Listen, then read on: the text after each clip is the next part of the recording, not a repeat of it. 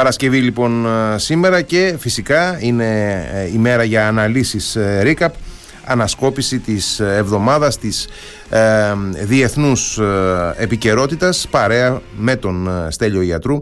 Εμείς ε, στο Ηράκλειο εκείνος στην ε, συμπρωτεύουσα και συμβασιλεύουσα θα λέγει κανείς Θεσσαλονίκη συνδεόμαστε μαζί του. Καλησπέρα Στέλιο.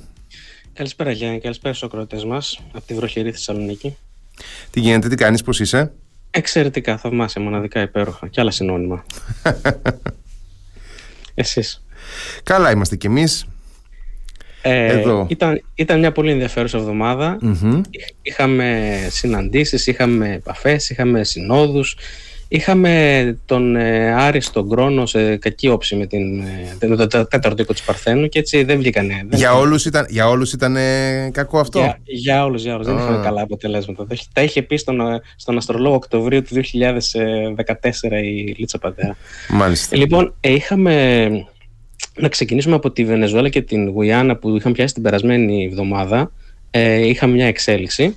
Ε, ο Νικολάς Μαδούρο λοιπόν και ο Ερφάν Άλλη, ο πρόεδρος της ε, Γουιάννας, συναντήθηκαν στον Άγιο Βικέντιο και στις Γραναδίνες νήσους ε, ε, για πρώτη φορά έτσι, για να συζητήσουν ε, τι θα γίνει με την υπόθεση της ε, ζώνης του ποταμού Εσεκίμπο. Mm-hmm. Ε, είχαν μια συζήτηση πολύ σημαντική. Ε, από αυτήν προέκυψε μια τρισέλιδη διακήρυξη όπου συμφώνησαν να μην χρησιμοποιήσουν τη βία ή την απειλή ή χρήση βίας. Ε, φυσικά ε, αυτό αφορά τη Βενεζουέλα, γιατί η Γουιάννα δεν έχει κανένα στράτευμα ε, και σε καμία περίπτωση γενικά να μην καταφύγουν στη βία. Ο Μαδούρο δήλωσε πως ήταν μια θαυμάσια με, για διάλογο. Έχει, έχει αυτή και τόσο, ε, την, ε, τη δική μου αισιοδοξία όταν λέει το θαυμάσια. ε, ναι.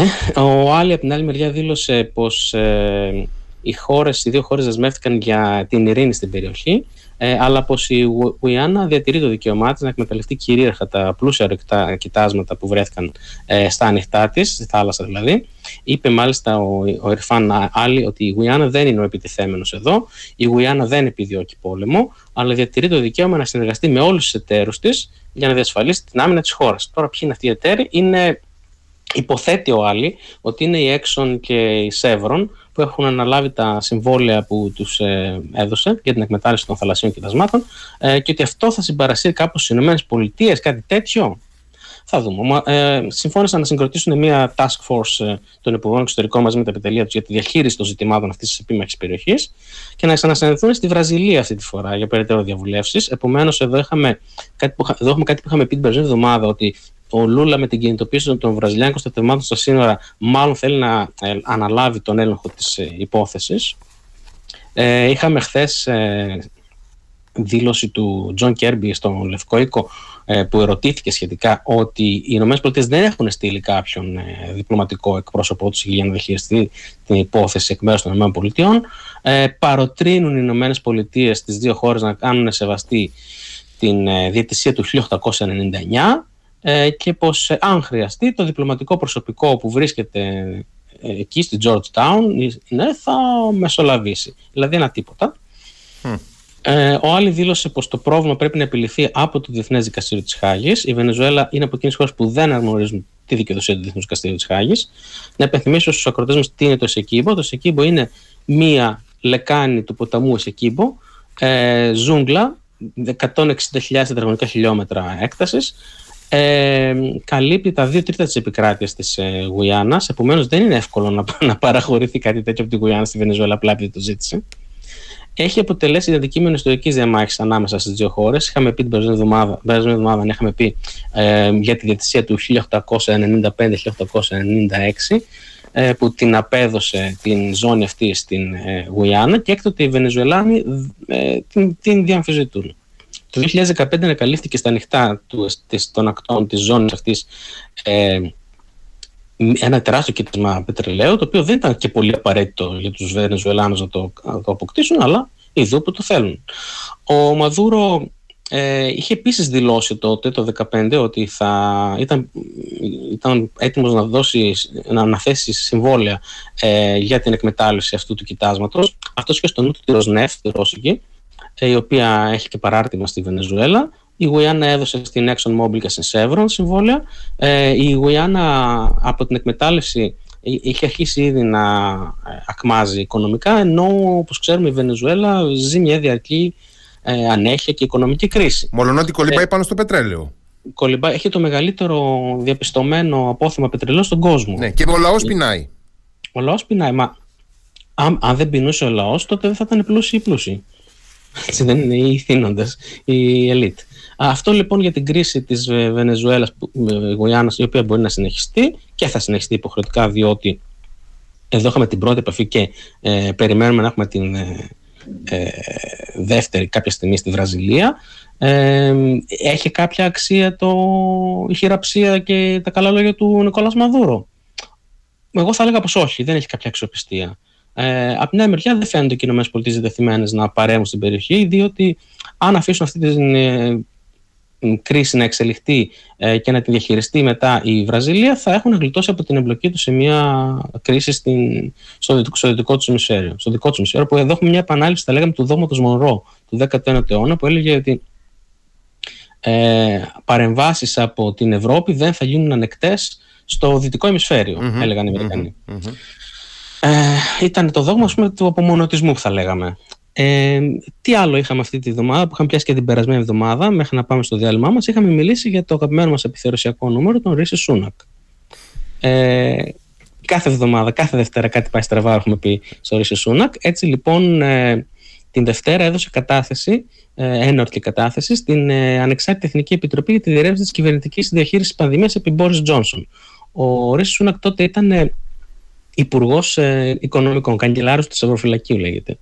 Ε, και είχε ήδη από τον Ιούνιο του. Ε, όχι, από τον Ιούλιο του 2020, δηλαδή στο πρώτο κύμα, είχε εξαγγείλει ένα πρόγραμμα, το λεγόμενο Eat Out to Help Out, δηλαδή φάτε έξω για να ενισχύσετε την οικονομία, το οποίο εφαρμόστηκε τον Αύγουστο του 2020. Αυτό το πρόγραμμα επιδοτούσε ε, μειωμένες τιμές στις, ε, στις, στις υπηρεσίες εστίασης, ούτως ώστε ε, για κάθε γεύμα να παίρνει υπηρεσία, το, το, κατάστημα να παίρνει 10 λίρες και να έχει 10 λίρες έκπτωση ο Βρετανός πολίτης που θα πήγαινε να φάει έξω.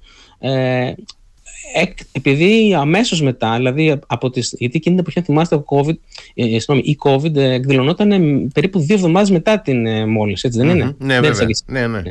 Ε, λοιπόν, από τη, από τη δεύτερη τρίτη εβδομάδα του Αυγούστου είχαν αρχίσει να παίρνουν την ανιούσα κρούσματα.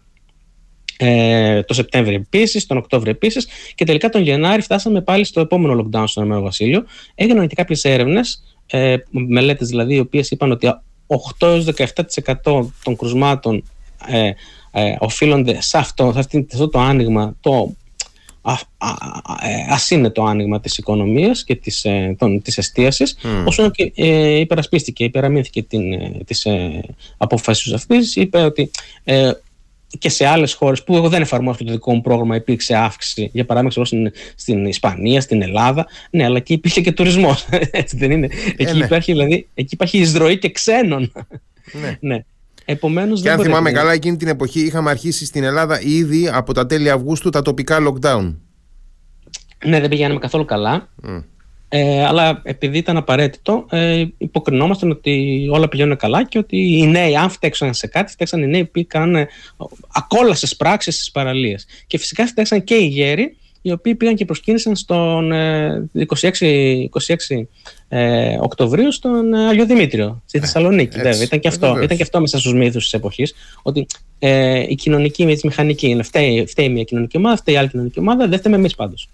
Λοιπόν, αυτό ήταν, αυτό ήταν η πρώτη ψυχρολουσία του Ρίση Σούνακ την Δευτέρα, γιατί φυσικά εννοείται ότι τον πέρασαν πάνω από τα κάρβουνα, διότι έχουμε πει στο παρελθόν, στην προηγούμενη ανασκόπηση, ότι όλο το καλοκαίρι εξετάζουν τα μέλη της Επιτροπής, της Ιατρικής Επιτροπής της Βρετανίας, που είχαν πει εμείς δεν είχαμε, δεν είχαμε εγκρίνει κάτι τέτοιο. Και είχε βγει, είχαν βγει αυτές οι αποφάσεις στο όνομά μας, αλλά εμείς δεν τα είχαμε εγκρίνει. Ήταν αποφάσεις του Μπόρι Ζόνσον και του Ρίση Σούνακ. Ε, Σίγουρα δεν συνέβαλε αυτό στην άνοδο των δημοσκοπικών στοιχείων του Ρίση Σούνακ, που αυτή τη στιγμή είναι σε ποσοστά Μπόρις Τζόνσον μετά την παρέτηση Μπόρις Τζόνσον. Ε, το άλλο που είχαμε την Τρίτη, γιατί ε, ενός κακού μύρια έπονται, ε, ήταν ότι ε, είχαμε εξαγγείλει, ο, είχαμε πει στην περασμένη ανασκόπηση ότι ο Ρίση Σούνακ θα έφερνε, και πράγματι έτσι έγινε, την Τρίτη, το νομοσχέδιό του για την ασφάλεια της Ρουάντας Ε, ε, και αυτό στη λεγόμενη δεύτερη ανάγνωση. Ήταν μια δηλαδή κρίσιμη ψηφοφορία. Ήταν μια κρίσιμη ψηφοφορία. Ήταν η πιο επικίνδυνη στιγμή της Πρωθυπουργίας του μετά την ακύρωση της συνάντησης με τον Κυριάκο Μητσοτάκη, το οποίο ούτως ή άλλως είναι μια επικίνδυνη πράξη. προκαλείς το, το πεπρωμένο προκαλείς. Αντιπαρέρχομαι λοιπόν, τα σχόλιά σου αυτά. Ναι, από τις 7 λοιπόν, από τις 7, λοιπόν το απόγευμα μέχρι τις 11 το βράδυ, δεν θυμάμαι, ε, έγινε η ψηφοφορία και καταρχήν ε, εγκρίθηκε το, το νομοσχέδιο αυτό, το νομοσχέδιο έκτρωμα. Ε, στο Ηνωμένο Βασίλειο πάει αντίστροφη διαδικασία. Πρώτα εγκρίνεται καταρχήν και μετά περνάει από τις επιτροπές και έρχεται η λεγόμενη τρίτη ανάγνωση του νομοσχεδίου, όπου έχουν τοποθετηθεί μέσα, έχουν γίνει τροποποιήσεις, έχουν βγει τροπολογίες, έχουν μπει τροπολογίες και μετά περνάει από την ε, Βουλή των Λόρδων.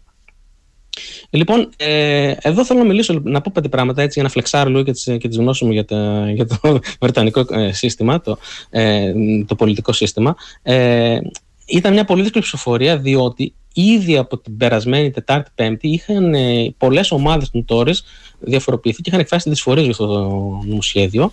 Και έτσι τους κάλεσε όλο αυτό το Σαββατοκύριακο και τη Δευτέρα ε, κατά ομάδες ο Σούναξ στο Number 10 και τους έκανε αυτό που λέμε πολιτικό μασάζ. Α, μπράβο, αυτό ναι, πολιτικό μασάζ. Ναι. Πολιτικό, το οποίο δεν αποκλείεται στη συγκεκριμένη περίπτωση να είναι. Λοιπόν, συνεχίζω εγώ τώρα. Ε, μα τι είναι αυτό; Υπονοούμενα. Mm. Μα είμαι εφικτό. Λοιπόν, ε, ε, αυτοί οι τόρε λοιπόν οι ίδιοι απειλούσαν να τα καταψηφίσουν αυτή την νομοθετική ναυαρχίδα του ε, Ρίση Σούνακ, το νομοσχέδιο για τη μετανάστευση, ε, που έχουμε πει ότι ονόμαζε ε, επισήμως τη Ρουάντα ασφαλή χώρα κόντρα στην απόφαση του ανώτατου ναι. δικαστηρίου που λέει, που λέει πολύ τεκμηριωμένα με στοιχεία ότι δεν είναι μια ασφαλή Όπως κάτι ε, καλόγεροι το μεσαίο να βαφτίζανε το κρέας ε, ψάρι. Ναι, και ένας, ένας φίλος μου λοιπόν από το κοινοβούλιο μου είπε ότι ένας λόρδος ε, στη Βουλή των Λόρδων είπε ότι στο εξή στο εξής οι γάτες θα ονομάζονται σκύλοι. λοιπόν, ε, να, να πω λοιπόν ότι υπάρχει, Γάτα, ένα μεγάλο, υπάρχει ένα μεγάλο παρασκήνιο λοιπόν ε, πως φτάσαμε εκεί στην τρίτη ανά, στη δεύτερη ανάγνωση συγγνώμη, να ε, περάσει με πολύ Να πούμε καταρχάς ότι 29 τόρις ε, από το να καταψηφίσουν το ε, νομοσχέδιο απήχαν, το οποίο ούτως ή άλλως είναι ένα κακό σημάδι. Ε, όλοι οι υπόλοιποι τόρες το υπερψήφισαν και κανείς δεν το καταψήφισε από αυτούς. Ε, ακούστηκαν πολύ, πολύ ευχάριστα πράγματα μέσα στο κοινοβούλιο. Έγινε μια πολύ ζωηρή συζήτηση με τον Σερ Κίρ Στάρμερ. Ε, δεν το έχει ο Ρίση Σούναξ στο τέννις αυτό, στην ε, αντισφαίρεση των, ε, της εξυπνάδας. Ε, μέσα στους stories δρούν αυτή τη στιγμή τέσσερις συν μία ομάδες ανταρτών που ανετότατα θα μπορούσαν να το καταψηφίσουν το ε, νομοσχέδιο μέχρι την τρίτη ε, ανάγνωση, εάν δεν έχουν ικανοποιηθεί τα αιτήματά τους. Ε, όλα ξεκίνησαν από την υπόσχεση που είχε δώσει ο Σούνακ να σταματήσει τις δεκάδες χιλιάδες αφήξεις παράνομων μεταναστών στις Βρετανικές ακτές κάθε χρόνο. Ε, κάνω μια ανασκόπηση. Την προηγούμενη εβδομάδα ο Σούνακ λοιπόν έφερε κατεπηγόντως αυτό το νομοσχέδιο. Κατεπηγόντως το λέμε γιατί δεν περιεχόταν στην ομιλία του Βασιλιά, όπου είναι, είχε πάει ο Κάρλος Τρίτος και είχε εκφωνήσει μια ομιλία που του είχαν πει του τι γράφει το Number 10 και εκεί πέρα έχει το, οι προγραμματικές δηλώσεις για αυτή τη χρονιά των Τόρες. Δεν περιεχόταν εκεί. Ε, και ήταν σκοπός, να, σκοπός αυτού του νομοσχέδιου ήταν να καταρρύψει το, την απόφαση του Ανώτατου Δικαστηρίου που καταρρύψει την πολιτική της Σουέλα Μπράβερμαν, παλιότερα της Πρίτη Πατέλ, ε, για την ε, απέλαση όσων ετούνται άσυλο ε, και έχουν φτάσει με βάρκες στις ακτές της μάχης. Αυτοί μιλάμε τώρα είναι για 40-50 το χρόνο. Αλλά τους άλλους 745.000 που έρχονται κανονικά με το αεροπλανάκι δεν, αυτό δεν του. Όχι. Αυτούς τους κρατάμε. Ναι. Ε, ο Σούνακ λοιπόν κατόρθωσε να πείσει προσωρινά τους και draw stories πως το νομοσχέδιο του δεν παραβίαζε τις διεθνείς δεσμεύσεις της Βρετανίας για τα ανθρώπινα δικαιώματα και δεν αναιρούσε την υπέρτερη ισχύ των αποφάσεων του δικαστηρίου του Στρασβούργου. Κόντρα βέβαια όσα είχε πει για την κυριαρχία του Κοινοβουλίου έναντι του Στρασβούργου ε, ο ίδιος και ε, έναντι του νομοσχεδίου παραμένει ακλόνητη η λεγόμενη συντηρητική δεξιά πτέρυγα που θα εξηγήσω μετά το διάλειμμα τι ζητάει από τον Σούνακ. Μάλιστα. Ωραία. Άρα λοιπόν ε, πάμε να κάνουμε το σύντομό μας διάλειμμα των 6 και 30 και επιστρέφουμε. Radio Me 88, και επιστρέψαμε τάχιστα και επιστρέφω το λόγο λοιπόν στον Στέλιο Ιατρό. Ο Σούνακ λοιπόν έπεισε προσωρινά μέχρι την τρίτη λεγόμενη ανάγνωση που θα είναι στις αρχές του Ιανουαρίου ενδεχομένως, τους κεντρώους τώρα, του νοικοκυρέους, τους ε, μετριοπαθείς, ότι αυτό το νομοσχέδιο έκτορμα που αναστέλει την ε, ισχύ ορισμένων ε, δεσμεύσεων της Βρετανίας έναντι Διεθνών Οργανισμών για τα Ανθρώπινα Δικαιώματα, όπως για παράδειγμα ε, διακήρυξη τα ανθρώπινα δικαιώματα του ΟΗΕ κτλ. κτλ και φυσικά την αρμοδιότητα του Στρασβούργου σε ορισμένα ζητήματα, τελικά δεν την αναστέλει. Και εκείνο που είχε πει στην ομιλία του, θυμάστε, εκείνο το meltdown, ότι με αυτό το νομοσχέδιο που μα περάσει θα φανερωθεί ότι το, το, το Βρετανικό Κοινοβούλιο είναι κυρίαρχο και όχι το Στρασβούργο. Δεν ισχύει αυτό. Όχι, το Στρασβούργο παραμένει κυρίαρχο. Έτσι λοιπόν η συντηρητική δεξιά πτέρυγα ε, παραμένει ακλόνητη στα αιτήματά της ότι το σχέδιο αυτό δεν είναι αρκετά σκληρό όπως το ήθελε εκείνη. Είναι δεκάδες δεξιητόρες που ανησυχούν ότι ε, η μεταναστευτική πολιτική θα μπλοκαριστεί στην πράξη από το Στρασβούργο εάν δεν συμπεριληφθεί μέσα στο νομοσχέδιο και μια πρόβλεψη που θα λέει ότι ο νόμος αυτός υπερισχύει των αποφάσεων του Στρασβούργου. Το οποίο θα είναι φυσικά μια ε, ανατροπή των ε, διεθνών νομικών ε, ε καταστάσεων. Ε, την τρίτη λοιπόν τους καθησύχασε προσωρινά, υποσχόμενος πως στις επιτροπές, αυτούς τους δεξιούς που, που θέλουν ακόμα πιο σκληρή γραμμή, στις επιτροπές όπου κατατίθενται εκεί οι τροποποιήσεις, θα ακουστούν, είπε, οι ανησυχίες σας. Δεν είπε θα εισακουστούν, είπε θα ακουστούν οι ανησυχίες σας. Μμ. Ο παραιτηθείς υπουργός μετανάστευσης, ο Ρόμπερτ ε, Τζένρικ, μετά την παραίτησή του να πω ότι το, το υφυπουργείο του έγινε δύο, δύο υπουργεία, ε, χωρίστηκε σε δύο, σε Υπουργείο Παράνομης και Υπουργείο Νόμιμης Μετανάστευσης. Γιατί φυσικά ήταν πολύ, πολύ μεγάλος όγκος της δουλειάς, φαντάζομαι. Ε, ο παραιτηθείς λοιπόν υπουργός μετανάστευσης Ρόμπερτ Τζένρικ, ο οποίος ανήκει στους 29 σκληροπυρηνικούς που απείχαν την Τρίτη από την ψηφοφορία, δήλωσε πως το νομοσχέδιο θα μπορούσε να γίνει πολύ καλύτερο και ας το κάνουμε, λέει, καλύτερο στις επιτροπές. Εάν οι 29 το καταψηφίσουν στην Τρίτη ανάγνωση τον Γενάρη, το νομοσχέδιο θα καταπέσει. Και μαζί το, έχουμε πει, θα αφισβητηθεί και η Πρωθυπουργία Σούνακ. Ε, ακούστηκε μάλιστα, μάλιστα στη Βουλή και κάτι πάρα πολύ ωραίο από έναν ε, ε, εργατικό βουλευτή, είπε: Οι Τόρε μας έχουν δώσει έναν ε, πρωθυπουργό, ο οποίος είναι αποδεδειγμένα ψεύτης, και εννοούσε τον Μπόρι Τζόνσον. Μετά μας έδωσαν, λέει, μια πρωθυπουργό που κράτησε στη, στη, στη θέση της λιγότερο από ό,τι κρατάει ένα μαρούλι. και να μας πει, να μας πει ο κύριος Σούνεκ πόσο πιστεύει ότι θα κρατήσει μετά αυτό το νομοσχέδιο. Θα δούμε. Ε, Παρέχεται τώρα χρόνος μέχρι το Γενάρη στον Σούνακ με προσεκτική, διπλωματία να προσετεριστεί κάμπος από τους 29 και από άλλες ομάδες ανταρτών, που είπαμε ότι είναι πέντε ομάδες ανταρτών μέσα στους τόρε, τάζοντάς τους ανταλάμματα. Συνήθως τους πιο επιδραστικούς από αυτό το κάνει. Ε, ανταλάμματα σημαίνει διορισμούς σε θέσεις, ε, επίσης ε, να μπουν στη λίστα για να πάρουν κάποιο τίτλο ευγενίας. Ε, ε, βέβαια η κυβέρνησή του δεν είναι ένα τσίρκο καρναβαλιστών και ξέρει πώς να διαχειρίζεται τέτοιες κοινοβουλευτικές κρίσεις. Ε, εωρείται στην ανάλυση η ανησυχία πως η κυβέρνηση Σούνακ θα πιστέψει αυτή τη στιγμή πως είχε δίκιο εξ αρχής και πως δεν χρειάζεται να κάνει καμία μεταβολή. Είναι τέλειο το νομοσχέδιο, πως ξεμπέρδεσε με τους αντάρτες. Ε, δεν ισχύει αυτό. Πρέπει να, πρέπει να ακούσει και να εισακούσει αν θέλει να παραμείνει στη θέση της. Ε, Α δούμε λοιπόν λίγο το παρασκήνιο με το οποίο βρίσκεται αντιμέτωπος.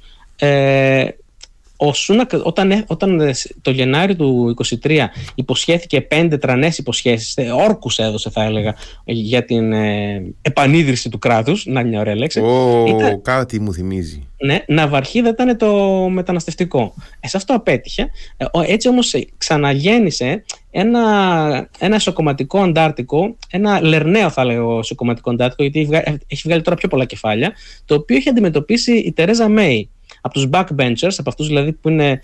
Ε, που στα πίσω, πίσω, στα πίσω καθίσματα, ναι. Στα πίσω καθίσματα, τους Μοντανιάρ της Γαλλικής Επανάστασης. Το 2018-2019 τους είχε αντιμετωπίσει η Τερέζα Μέη. Ε, η διαφορά είναι ότι τότε η Τερέζα Μέη είχε αντιμετωπίσει τη δεξιά πτέρυγα του European Research Group, του, του ERG. Αυτή ήταν μια ομάδα μόνο. Ε, ήταν αυτοί οι πιο σκληροί Brexiters, ε; Mm. οι Leavers που τους λέγαμε, αυτοί που θέλουν να φύγουν. Ε, ενώ το ισοκομματικό αντάρτικο σήμερα έχει πέντε κεφαλές που ήδη ε, ονομάζονται στην αρθογραφία πέντε φαμίλιες, όπως ακριβώς οι πέντε φαμίλιες της μαφίας στη Νέα Υόρκη. ναι, ε, για να καταλάβετε τώρα το σκηνικό της Βρετανίας ποιο είναι, αφού οι βουλευτές έχουν φτιάξει πέντε φαμίλιες, ε, φανταστείτε νονό κτλ.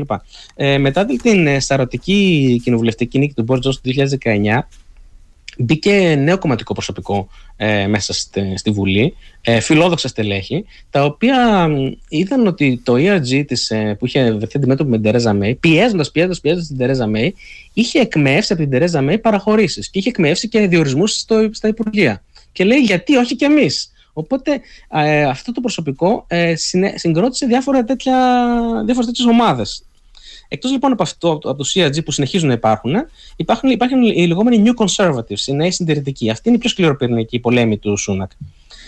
Ε, η θέση τους ε, σε μια σειρά μυστικών συναντήσεων που φυσικά μαθεύτηκαν ήταν να καταψηφιστεί άμεσα το νομοσχέδιο. Dead on Arrival που θα λέγει ο Μίτς Μακόνελ στην Αμερικανική Γερουσία. Ε, ηγέτης είναι ο Ντάνι Κρούγκερ, ένας τέος συνεργάτης του Μπόρις Τζόνσον. Ε, ο οποίος εκλέγεται άνετα στη δική του αγροτική νοτιοτική. Δεν έχει κάποια συγγένεια με τον Φρέντι Κρούγκερ. Όχι, αλλά ε, βγάζει νύχια όμω, όπω βλέπει. Στην ομάδα αυτή ανήκουν πάρα πολλοί νεοεκλεγέντε φιλόδοξοι του 2019. Άνθρωποι που εξελέγησαν ακριβώ λόγω του, ακριβώς λόγω του, του Boris Johnson και των υποσχέσεων ότι θα get the job done, ότι θα ε, πετύχει το Brexit. Και το πέτυχε. Ε, ε, έφερε μια συμφωνία τέλο πάντων ο Boris Johnson. Ε, αυτοί αμφιβάλλουν ε, ανοιχτά βγαίνουν στα κανάλια, αρθρογραφούν κτλ. ότι ε, η ασπόνδυρη πολιτική του Σούνακ θα κερδίσει τις εκλογές του 2024. Και έχουν και τα δημοσκοπικά δεδομένα για να το τεκμηριώσουν. Περίπου όλοι τους εκλέγονται σε δύσκολες περιφέρειες, αυτές που μπορούν να αλλάξουν χέρια. Δεύτερη ομάδα είναι το ERG που λέγαμε, η παλαιά αντιπολίτευση κόντρα στην Τερέζα Μέη. Είναι οι άτομα κύρου μέσα στην αγγλική συντηρητική δεξιά, οι μεγαλοδικηγόροι, τέτοιοι. Ε, η θύνο νου τη είναι ο 83χρονο Bill Cass, ε, που χαρακτήρισε το νομοσχέδιο ως ε, μερική και ατελή λύση. Ε, ηγέτη της ομάδας είναι ο Μάρκ Φρανσουά, ο οποίος είχε αυτή τη μέρε πάρα πολλές εμφανίσεις στα βρετανικά μέσα ενημέρωσης ε, και ζήτησε να τροποποιηθεί δραστικά αυτό το ατελές και. Ε, Εν πάση περιπτώσει, όχι πολύ πετυχημένο νομοσχέδιο. Το ERG για να παραμείνει relevant στην πολιτική σκηνή προσεταιρίζεται συστηματικά και άλλους ανένταχτους backbenchers ε, προκειμένου να ε, αποκτήσει μεγαλύτερη επιρροή. Σε παρόμοια αναζήτηση πολιτικής επιρροής βρίσκεται η τρίτη ομάδα, το Common Sense Group, δηλαδή η ομάδα ε, της κοινής λογικής. Mm. Γενικά, να ξέρετε ότι μία από τις εθνικές αρετές της Βρετανίας είναι η κοινή λογική. Εμείς έχουμε το φιλότιμο, πούμε, αυτοί έχουν την κοινή λογική. Ναι. Ε, η οποία αντίθετα με το φιλότιμο μεταφράζεται όμως. Και το φιλότιμο μεταφράζεται. Common decency. λοιπόν, ε, να πούμε ότι σε αυτήν ηγείται ο Τζον Χέις. Ο Τζον Χέις ε, είχε ηγηθεί από το 2020 και μετά του Βρετανικού αγώνα εναντίον της woke culture, είναι το λεγόμενο war on woke, ε, ε, και ανήκει στο στενό κύκλο των συνεργατών της Σουέλας Μπράβερμαν. Οπότε βλέπετε, Μπόρις Τζόνσον ο ένας, με τη Σουέλα Μπράβερμαν ο άλλος, ε, η οποία, θυμάστε, είχε δημοσιεύσει μια επιστολή κόλοφο κατά του Σούνακ όταν την απέλησε από το Υπουργείο Εσωτερικών. Τέλος, τις πέντε φαμίλιες συμπληρώνουν ε, στις μυστικές συναντήσεις που έγιναν, επαναλαμβάνω αυτές τις μέρες, το λεγόμενο Northern Research Group, δηλαδή η ομάδα για την ε, ε, έρευνα ε, των βόρειων επαρχιών, σημαίνει αυτό που θα λέγαμε εμείς, που ενδιαφέρεται για τις βόρειες επαρχίες. πρόσφατα, ο Ρίσης Σούνα, είχαμε πει ότι έσβησε από τον προπολογισμό ένα πολύ μεγάλο έργο το οποίο θα συνέδε σιδηροδρομικά έναν άξονα που θα συνέδεται τον ε, βορρά με τον νότο, οπότε θα παραμείνει ο, υπανάπτυκτος ο, ο βορράς και το Conservative Growth Group, ε, δηλαδή το, η ομάδα της, ε, για την ανάπτυξη του συντηρητισμού. Ε, αυτοί, σε αυτές τις δύο ομάδες, ο Northern Research Group και το Conservative Growth Group, ε, ηγούνται ο Jake Berry και ο Simon Clark. Αυτοί ήταν στενοί συνεργάτες πιάς γιατί έχουμε πει διάφορα ονόματα. Της Λίστρα. Α, είμαι. το στόμα μου το πήρες. Οπότε, οπότε αρχίζουμε να βλέπουμε ότι πραγματικά υπάρχει ένα, μια μαφιόζικη οργάνωση. Ε, όλοι οι πρώην και οι, ε, και οι υπονεμένοι ε, στρέφονται ε, εναντίον του Ρίση Σούνακ. Ε, τα στελέχη αυτά δεν είναι εντελώς μπετοναρισμένα μέσα στις φαμίλιες.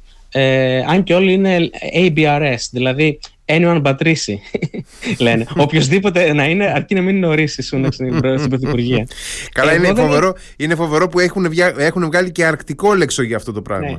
ABRs, ναι. Εγώ δεν ανήκω σε αυτούς γιατί είχα γράψει anyone but Sunak. Οπότε.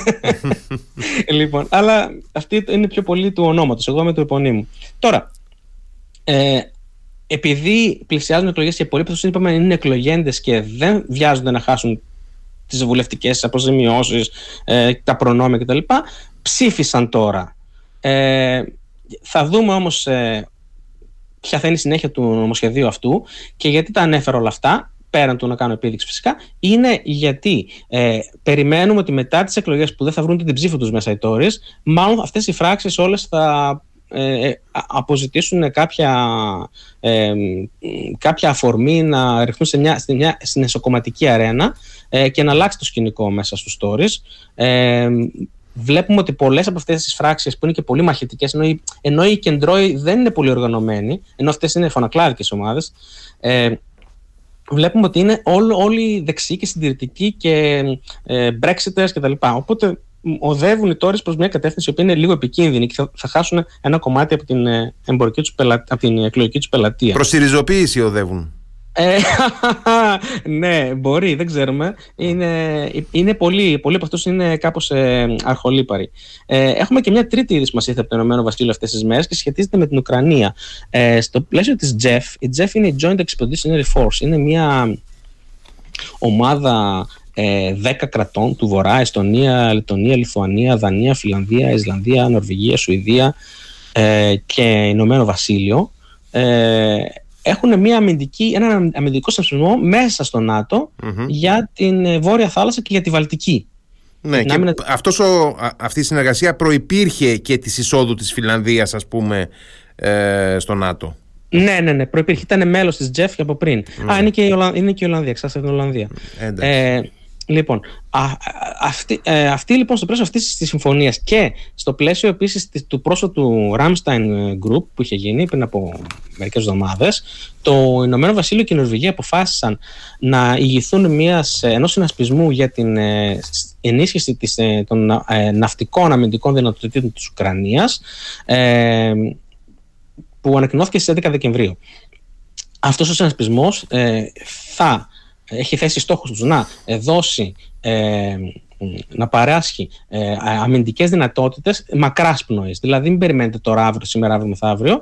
Ε, από ό,τι βλέπω στο σχεδιασμό που δεν ξέρουμε πάρα πολλές λεπτομέρειες, ε, είναι ότι θα υπάρξουν κάποιες, κάποιες παροχές τώρα αλλά ουσιαστικά ε, κοιτάζουν απότερα στη μακρά πνοή με τα πολεμικά σαν να λέμε. Τι είναι αυτές οι παροχές, προς το παρόν έχουν ε, οριστεί σαν λέξεις και όχι σαν ε, χρονοδιαγράμματα, σαν λέξεις τουλάχιστον, η εκπαίδευση, ε, κάποιοι υλικοτεχνικές παροχές, ε, υποδομές ε, και το Ηνωμένο Βασίλειο με τον ε, αγαπημένο μου Υπουργό Άμυνας Grand Saps, αυτόν τον Καραγκιόζη που έχει αλλάξει πέντε υπουργές σε 1,5 χρόνο, θα παράσχει δύο ε, τέος βρετανικά αναρκαλευτικά. Γιατί τέος, διότι σύμφωνα με τη συνθήκη του Μοντρέ, μόνο οι χώρες, οι, οι παράκτε της της Μαύρης Θάλασσας μπορούν να διατηρούν στόλο εκεί για παραπάνω από 20 μέρες. Οπότε αυτά είναι παροπλισμένα, θα τα παραχωρήσουν στους Ουκρανούς, θα μπουν με Ουκρανική σημαία και θα είναι πλέον στόλος της Ουκρανίας. Δύο λοιπόν αρκαλευτικά θα δώσει η Βρετανία ε, θα, θα δώσει επίσης εξοπλισμό, θα δώσει εκπαίδευση, θα φτιάξει υποδομές μαζί και, το, και η Νορβηγία η οποία θα δώσει επίσης ε, εξοπλισμό, ε, θα στείλει και προσωπικό ε, και θα παράσει και εκπαίδευση.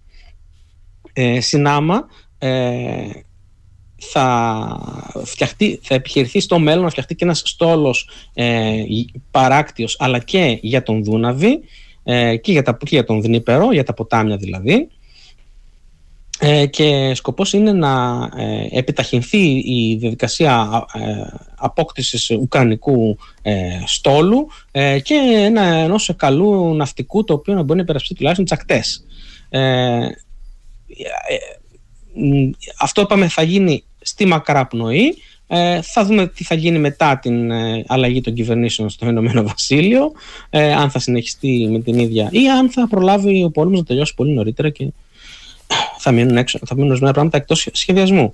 Αυτή ήταν λοιπόν η, η, η δυσκολία μας από το Ηνωμένο Βασίλειο. Ε, Έχεις κάτι, κάτι να με ρωτήσεις σχετικά; Όχι, όχι, πρέπει να προχωρήσουμε νομίζω. Ναι, νομίζω πρέπει να προχωρήσουμε. Ε, να περάσουμε στην, ε, στην Αμερική ή να περάσουμε στο, στο COP28. Ε, να πούμε για το COP28. Λοιπόν, στο COP28 ε, ολοκληρώθηκε λοιπόν ε, η σύνοδος που την είχε που είχε διοργανωθεί στο Ντουμπάι. Ε, περάσαμε ένα θρίλερ γιατί αρχικά με την πίεση των πετρελοπαραγωγών αραβικών χωρών, της Σαουδικής Αραβίας κυρίως δηλαδή, και του ΟΠΕΚ, το πόρισμα ε, που επρόκειτο να συνταχθεί ε, ήταν ε, πάρα πολύ χλιαρό και δεν μιλούσε για την απομάκρυση από τα ορυκτά καύσιμα, από τους υδρογονάνθρακες, ε, παρά φυσικά τους ε, φλεγόμενους, ε, τη φλεγόμενη ομιλία με πολύ πάθος ε, του Σουλτάν Αλτζαμπέρ, του, ναι, ο οποίος είναι και, και επικεφαλής του COP28 και επικεφαλής της κρατικής πετρελαϊκής εταιρείας των Εμμυράτων, ο οποίος πριν από την Σύνοδο είχε αξιοποιήσει τη θέση του για να συνάψει περίπου 26 συμφωνίες ορεικτών καυσίμων με διάφορους εταίρους. Και όχι, αυτό δεν είναι κάτι φυσιολογικό. Μόνο ότι παρέχει τη ευκαιρία δεν είναι κάτι φυσιολογικό. Και δεν το λέω, το είπε ο Αντώνιο Γκουτέρες και ο διευθυντής δεοντολογίας του ΟΗΕ ότι δεν έπρεπε να συμβεί. Συνέβη όμως και το καταπιήκαμε. Mm. Τώρα, αυτό λοιπόν το αρχικό προσχέδιο πούμε, του πορίσματος δεν ήταν πετυχημένο. Εναντιώθηκαν οι, εναντιώθηκαν οι χώρες της Δύσης αλλά και οι συνασπισμοί των νησιωτικών κρατών ε, του πλανήτη, κυρίως δηλαδή Ινδοειρηνικού, τα οποία έχουν πολύ χαμηλό υψόμετρο και η άνοδος των υδάτων θα τα πνίξει, θα τα εξαφανίσει από το χάρτη. Ε, απείλησε η Ευρωπαϊκή Ένωση και η Δύση γενικά και ο Τζον Κέρι ότι θα αποχωρήσουν. Θα αποτύχει λοιπόν αυτή, αυτή η σύνοδος και υπήρξε μια τροποποίηση την οποία την υπέγραψε και η Σαουδική Αραβία. Δεν μιλάει ε, για απομάκρυνση από τα ορυκτά καύσιμα, αλλά λέει για την ανάγκη να εξεταστούν πολιτικές μετάβασεις σε άλλες πηγές ενέργειας. Εδώ λοιπόν φάνηκε ε, ότι υπάρχει ένας διχασμός ανάμεσα στις στη Δύση που έχει ήδη κάνει, προχωράει προς την, προς την, την ενεργειακή μετάβαση και στα νησιωτικά κράτη τα οποία κινδυνεύουν πραγματικά από την, ε, ε, ε την ε, κλιματική κρίση. Και από την άλλη μεριά των πετρελαιοπαραγών και πετρελαιοκαταναλωτικών χωρών είχαμε μιλήσει για την, τον παραλογισμό της Κίνας και της Ινδίας να, να θέλουν να ονομάζονται αναπτυσσόμενες χώρες ενώ πλέον είναι αναπτυγμένες και συμβάλλουν πάρα πολύ στην ε, κλιματική κρίση με τις εκπομπές των ρήπων τους. Ε, θέλουν για παράδειγμα να μετέχουν ε, στα, να υποφελούνται το ταμείο που θα σχηματιστεί ή ελπίζουν ότι θα σχηματιστεί τέλος πάντων για τη συγκέντρωση δυτικών πόρων λέγεται Ταμείο Αποζημιώσεων damages αποζημιώσεων. Γιατί ο ισχυρισμός των, των χωρών είναι ότι ε, η κλιματική κρίση δεν ξεκίνησε τώρα, ξεκίνησε τα τελευταία 30 χρόνια και στα, στα τελευταία 30 χρόνια η Δύση είχε μεγαλύτερη συμμετοχή. Ε, τελικά δεν είναι ακριβώς έτσι. Ε, να πούμε ότι ε, υπάρχει μια υφέρπουσα ας πούμε δυσφορία στον πλανήτη για την αξιοποίηση του περιβαλλοντικού ακτιβισμού από την Δύση ε, ότι αξιοποιείται δηλαδή ο περιβαλλοντικός ακτιβισμός ε, αυτό το νέο θρήσκευμα θα λέγαμε ε, ως ένας, ένας νέος τρόπος να εμποδιστεί η ανάπτυξη των, των αναπτυσσόμενων αναδυόμενων οικονομιών που έχουν ακόμα ανάγκη από ρηκτά καύσιμα ε, και η Κίνα αυτή τη στιγμή παίζει το μακρό παιχνίδι, τηρεί μια έξυπνη στάση, γιατί ε, έχει τεράστιες βέβαια ενεργειακές ανάγκες, αλλά είναι και η πρώτη χώρα σε επενδύσεις σε ανανεώσιμες πηγές. Ε, οπότε λέει το δικό μου μείγμα είναι αυτή τη στιγμή πάρα πολύ σωστό και σιγά σιγά θα απομακρυνθώ κι εγώ. Οπότε όταν θελήσω. Ε, από την άλλη μεριά η Ινδία έχει αυτοπαγιδευτεί διότι έχει τα μεγαλύτερα δηληστήρια με το μεγαλύτερο όγκο ε, διήλυσης παγκοσμίως. Οπότε, εάν ε, η ενεργειακή μετάβαση, μετάβαση γίνει γρηγορότερα, όπως ζητούσε και ο Αντώνιο Γκουτέρες, όπως ζητούσε και ο, ε, ο Σουλτάν Αλτζαμπέρ, δεν το είπε έτσι ακριβώς, αλλά είπε ότι πρέπει να πάρουμε πολυμερέ αποφάσεις τώρα. Αν συμβεί αυτό, η Ινδία θα χάσει έναν ολόκληρο κλάδο σε λίγα χρόνια από την, από την οικονομία της. Τον κλάδο της διήλυσης. Ε, γιατί ε, αυτές οι σύνοδοι δίνονται από τον ΟΗΕ, από τον Αντώνιο Γκουτέρες σε Άραβες, δηλαδή πέρσι είχε δοθεί στους Άρμερες Σαΐχ της Αιγύπτου και τώρα, το, το, όπως ξέρουμε η Αίγυπτος είναι επιτοχευμένη χώρα που ζει από την χρηματοδότηση των Εμμυράτων και της Σαουδικής Αραβίας. Και τώρα στα Εμμυράτα, ε, διότι είναι ένα πολύ δυναμικό στοιχείο ε, μέσα στον ΟΗΕ οι Άραβες, έχουν πολύ καλές ε, ε, πολύ καλό συνασπισμό, ε, πολύ δυναμικό. Ε, παίζουν διαρκώς το χαρτί της απεικιοκρατίας εναντίον της Δύσης. Δεν πρέπει εσείς να ηγείστε πια τον, ε, τον, τον, να δίνετε τον τόνο των εξελίξεων. Ε, και γιατί και ο Αντώνιο Γκουτέρε θέλει να επανεκλεγεί ενδεχομένως ε, προσβλέποντας τι ψήφους του, του λεγόμενου Παγκόσμιου Νότου. Ενδεχομένως υπάρχει και ένα στοιχείο διαφθοράς, αλλά δεν μπορούμε να μιλήσουμε άντε για αυτό το πράγμα. Mm. Ε, έτσι λοιπόν έκλεισε η, η COP28. Ε, να δεν είναι... ρωτήσω κάτι εγώ τώρα. Ε, ναι. εντάξει, όλα αυτά φυσικά τις επικρίσεις για τους Άραβες και τα λοιπά ε, προφανώς τις ε, αντιλαμβάνομαι και για την ε, μεγάλη ε, πώς να το πω εκμετάλλευση της Συνόδου από τη μεριά των Εμμυράτων να υπογράψουν διάφορα πράγματα και, και μάλιστα δύο από τις συμφωνίες οι οποίες υπεγράφησαν από τον Αλτζαμπέρ ήταν και με την Ελλάδα αλλά... Ε, Κατασκευαστικές όμως αυτές είναι, δεν είναι ενεργειακές. Δεν ενεργειακές, είναι ενεργειακές. Για ηλεκτρισμό, δεν ναι, είναι ναι, για... ναι, ναι, ναι, ναι, ναι, τέτοιες. Ε, ε, αλλά δεν ήταν αυτή η σύνοδος μία πρόοδος, εν πάση περιπτώσει, δεν έβαλε ε, έναν ορίζοντα στην εγκατάλειψη των ορυκτών καυσίμων. Όχι. Όχι. Ε, δεν, μπήκε ένας, ένας, ένας, δεν είναι, υπάρχει ένας ακριβής οδικός χάρτης. Ε, είναι, απλά αναγνωρίζει την ανάγκη για μία μετάβαση. Ε, θεωρείται πρόοδος με την έννοια ότι εγκαταλείπονται ε, τα πορίσματα του Κιώτο ε, τα οποία η Δύση τα έχει χρησιμοποιήσει, τα έχει εργαλειοποιήσει εναντίον ας πούμε, του παγκόσμιου νότου των αναπτυσσόμενων χωρών. Ε, όμως ε, δεν μπορούμε να πούμε ότι ε, ικανοποιεί ούτε τους ακτιβιστές, ε, την Κρέτα Thunberg ας πούμε, η οποία πήγε εκεί και η οποία καταδίκασε για γενοκτονία το Ισραήλ, ε, για να κάνει ασκή γενοκτονία το Ισραήλ. ε, ναι, αυτό έχει, έχει άμεση σχέση με το, με το, με το, με το περιβάλλον, αυτό. Ναι, ναι, ναι. Ε, στην πραγματικότητα ε, αυτές εδώ οι σύνοδοι ε, γίνονται για να μπορούν οι ηγέτες να έρθουν σε επαφή με άλλους ηγέτες και εκεί να στρώσουν το έθο για διμερείς επαφές αργότερα και συμφωνίες. Δεύτερον, για να αυξηθεί το διπλωματικό κεφάλαιο τέτοιων χωρών, το λεγόμενο soft, η λεγόμενη soft power. Όπως ας πούμε οι Άραβες αναλαμβάνουν Μουντιάλ, ε, Φόρμουλα 1, αγοράζουν ε, βρετανικές, βρετανικούς ποδοσφαιρικούς ε, συλλόγους το, το, πώς, λέει, πώς το λέμε αυτό, white washing, ναι, κάπως έτσι. Ναι. Ε, λοιπόν, ε, και τα πορίσματα αυτά, οι μεγάλοι ρηπαντές όπως η Ινδία και η Κίνα, οι Ηνωμένες Πολιτείες, δεν θα τα εφαρμόσουν επειδή, επειδή ε, τα υπέραψαν σε αυτή τη διακήρυξη, που δεν είναι και δεσμευτική εδώ που τα λέμε.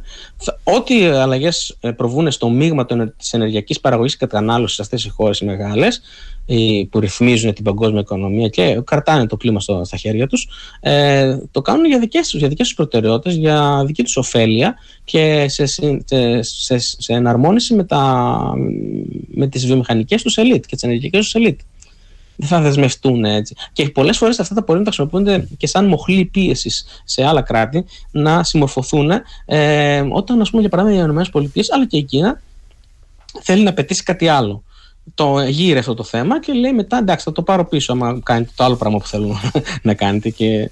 Επομένως, ε, υπάρχει ένας προβληματισμός. Γιατί, να δώσω ένα παράδειγμα, αυτό το ταμείο έπρεπε να συγκεντρώσει 100 δισεκατομμύρια δολάρια κάθε χρόνο ε, μπήκαν 400 εκατομμύρια δολάρια.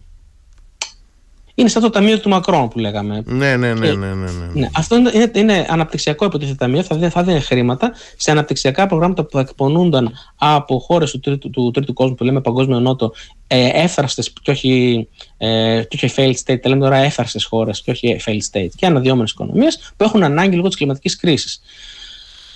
300 εκατομμύρια δεν φτάνουν για τίποτα. Όχι. Ε, και αν τυχόν φυσικά πάντοτε αυτές οι χώρες ε, προσκομίσουν φακέλους με προγράμματα. Δεν δίνονται έτσι στον προπολογισμό.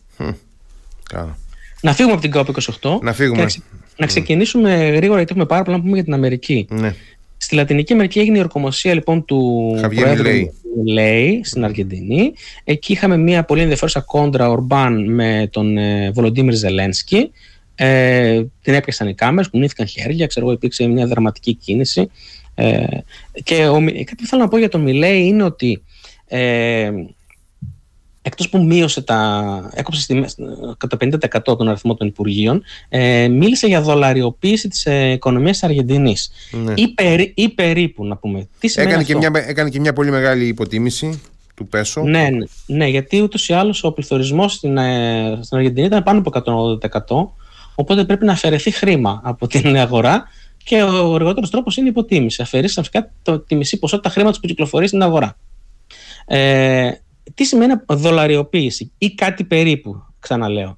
Ο Μιλέη δεν είπε δολαριοποίηση μόνον, είπε ότι στην Αργεντινή, επειδή πάσχει το, το τραπεζικό χρηματοοικονομικό σύστημα της χώρας και σκοπεύει να καταργήσει λέει, και την κεντρική τράπεζα, θα δούμε πώς θα το κάνει αυτό, ε, να, να μπορούν να χρησιμοποιούνται νομίσματα από τη Λατινική Αμερική και από τις ΗΠΑ το δολάριο. Με αυτήν την έννοια δολαριοποίηση. Δηλαδή και, από, και, και νομίσματα ξέρω εγώ και από τη Βραζιλία και από αλλού. Στην πραγματικότητα είναι δολαριοποίηση όμως. Γιατί, ε, πώς να το κάνουμε, είναι το ισχυρότερο νόμισμα και το διεθνές ε, νόμισμα αποθυσάβρηση.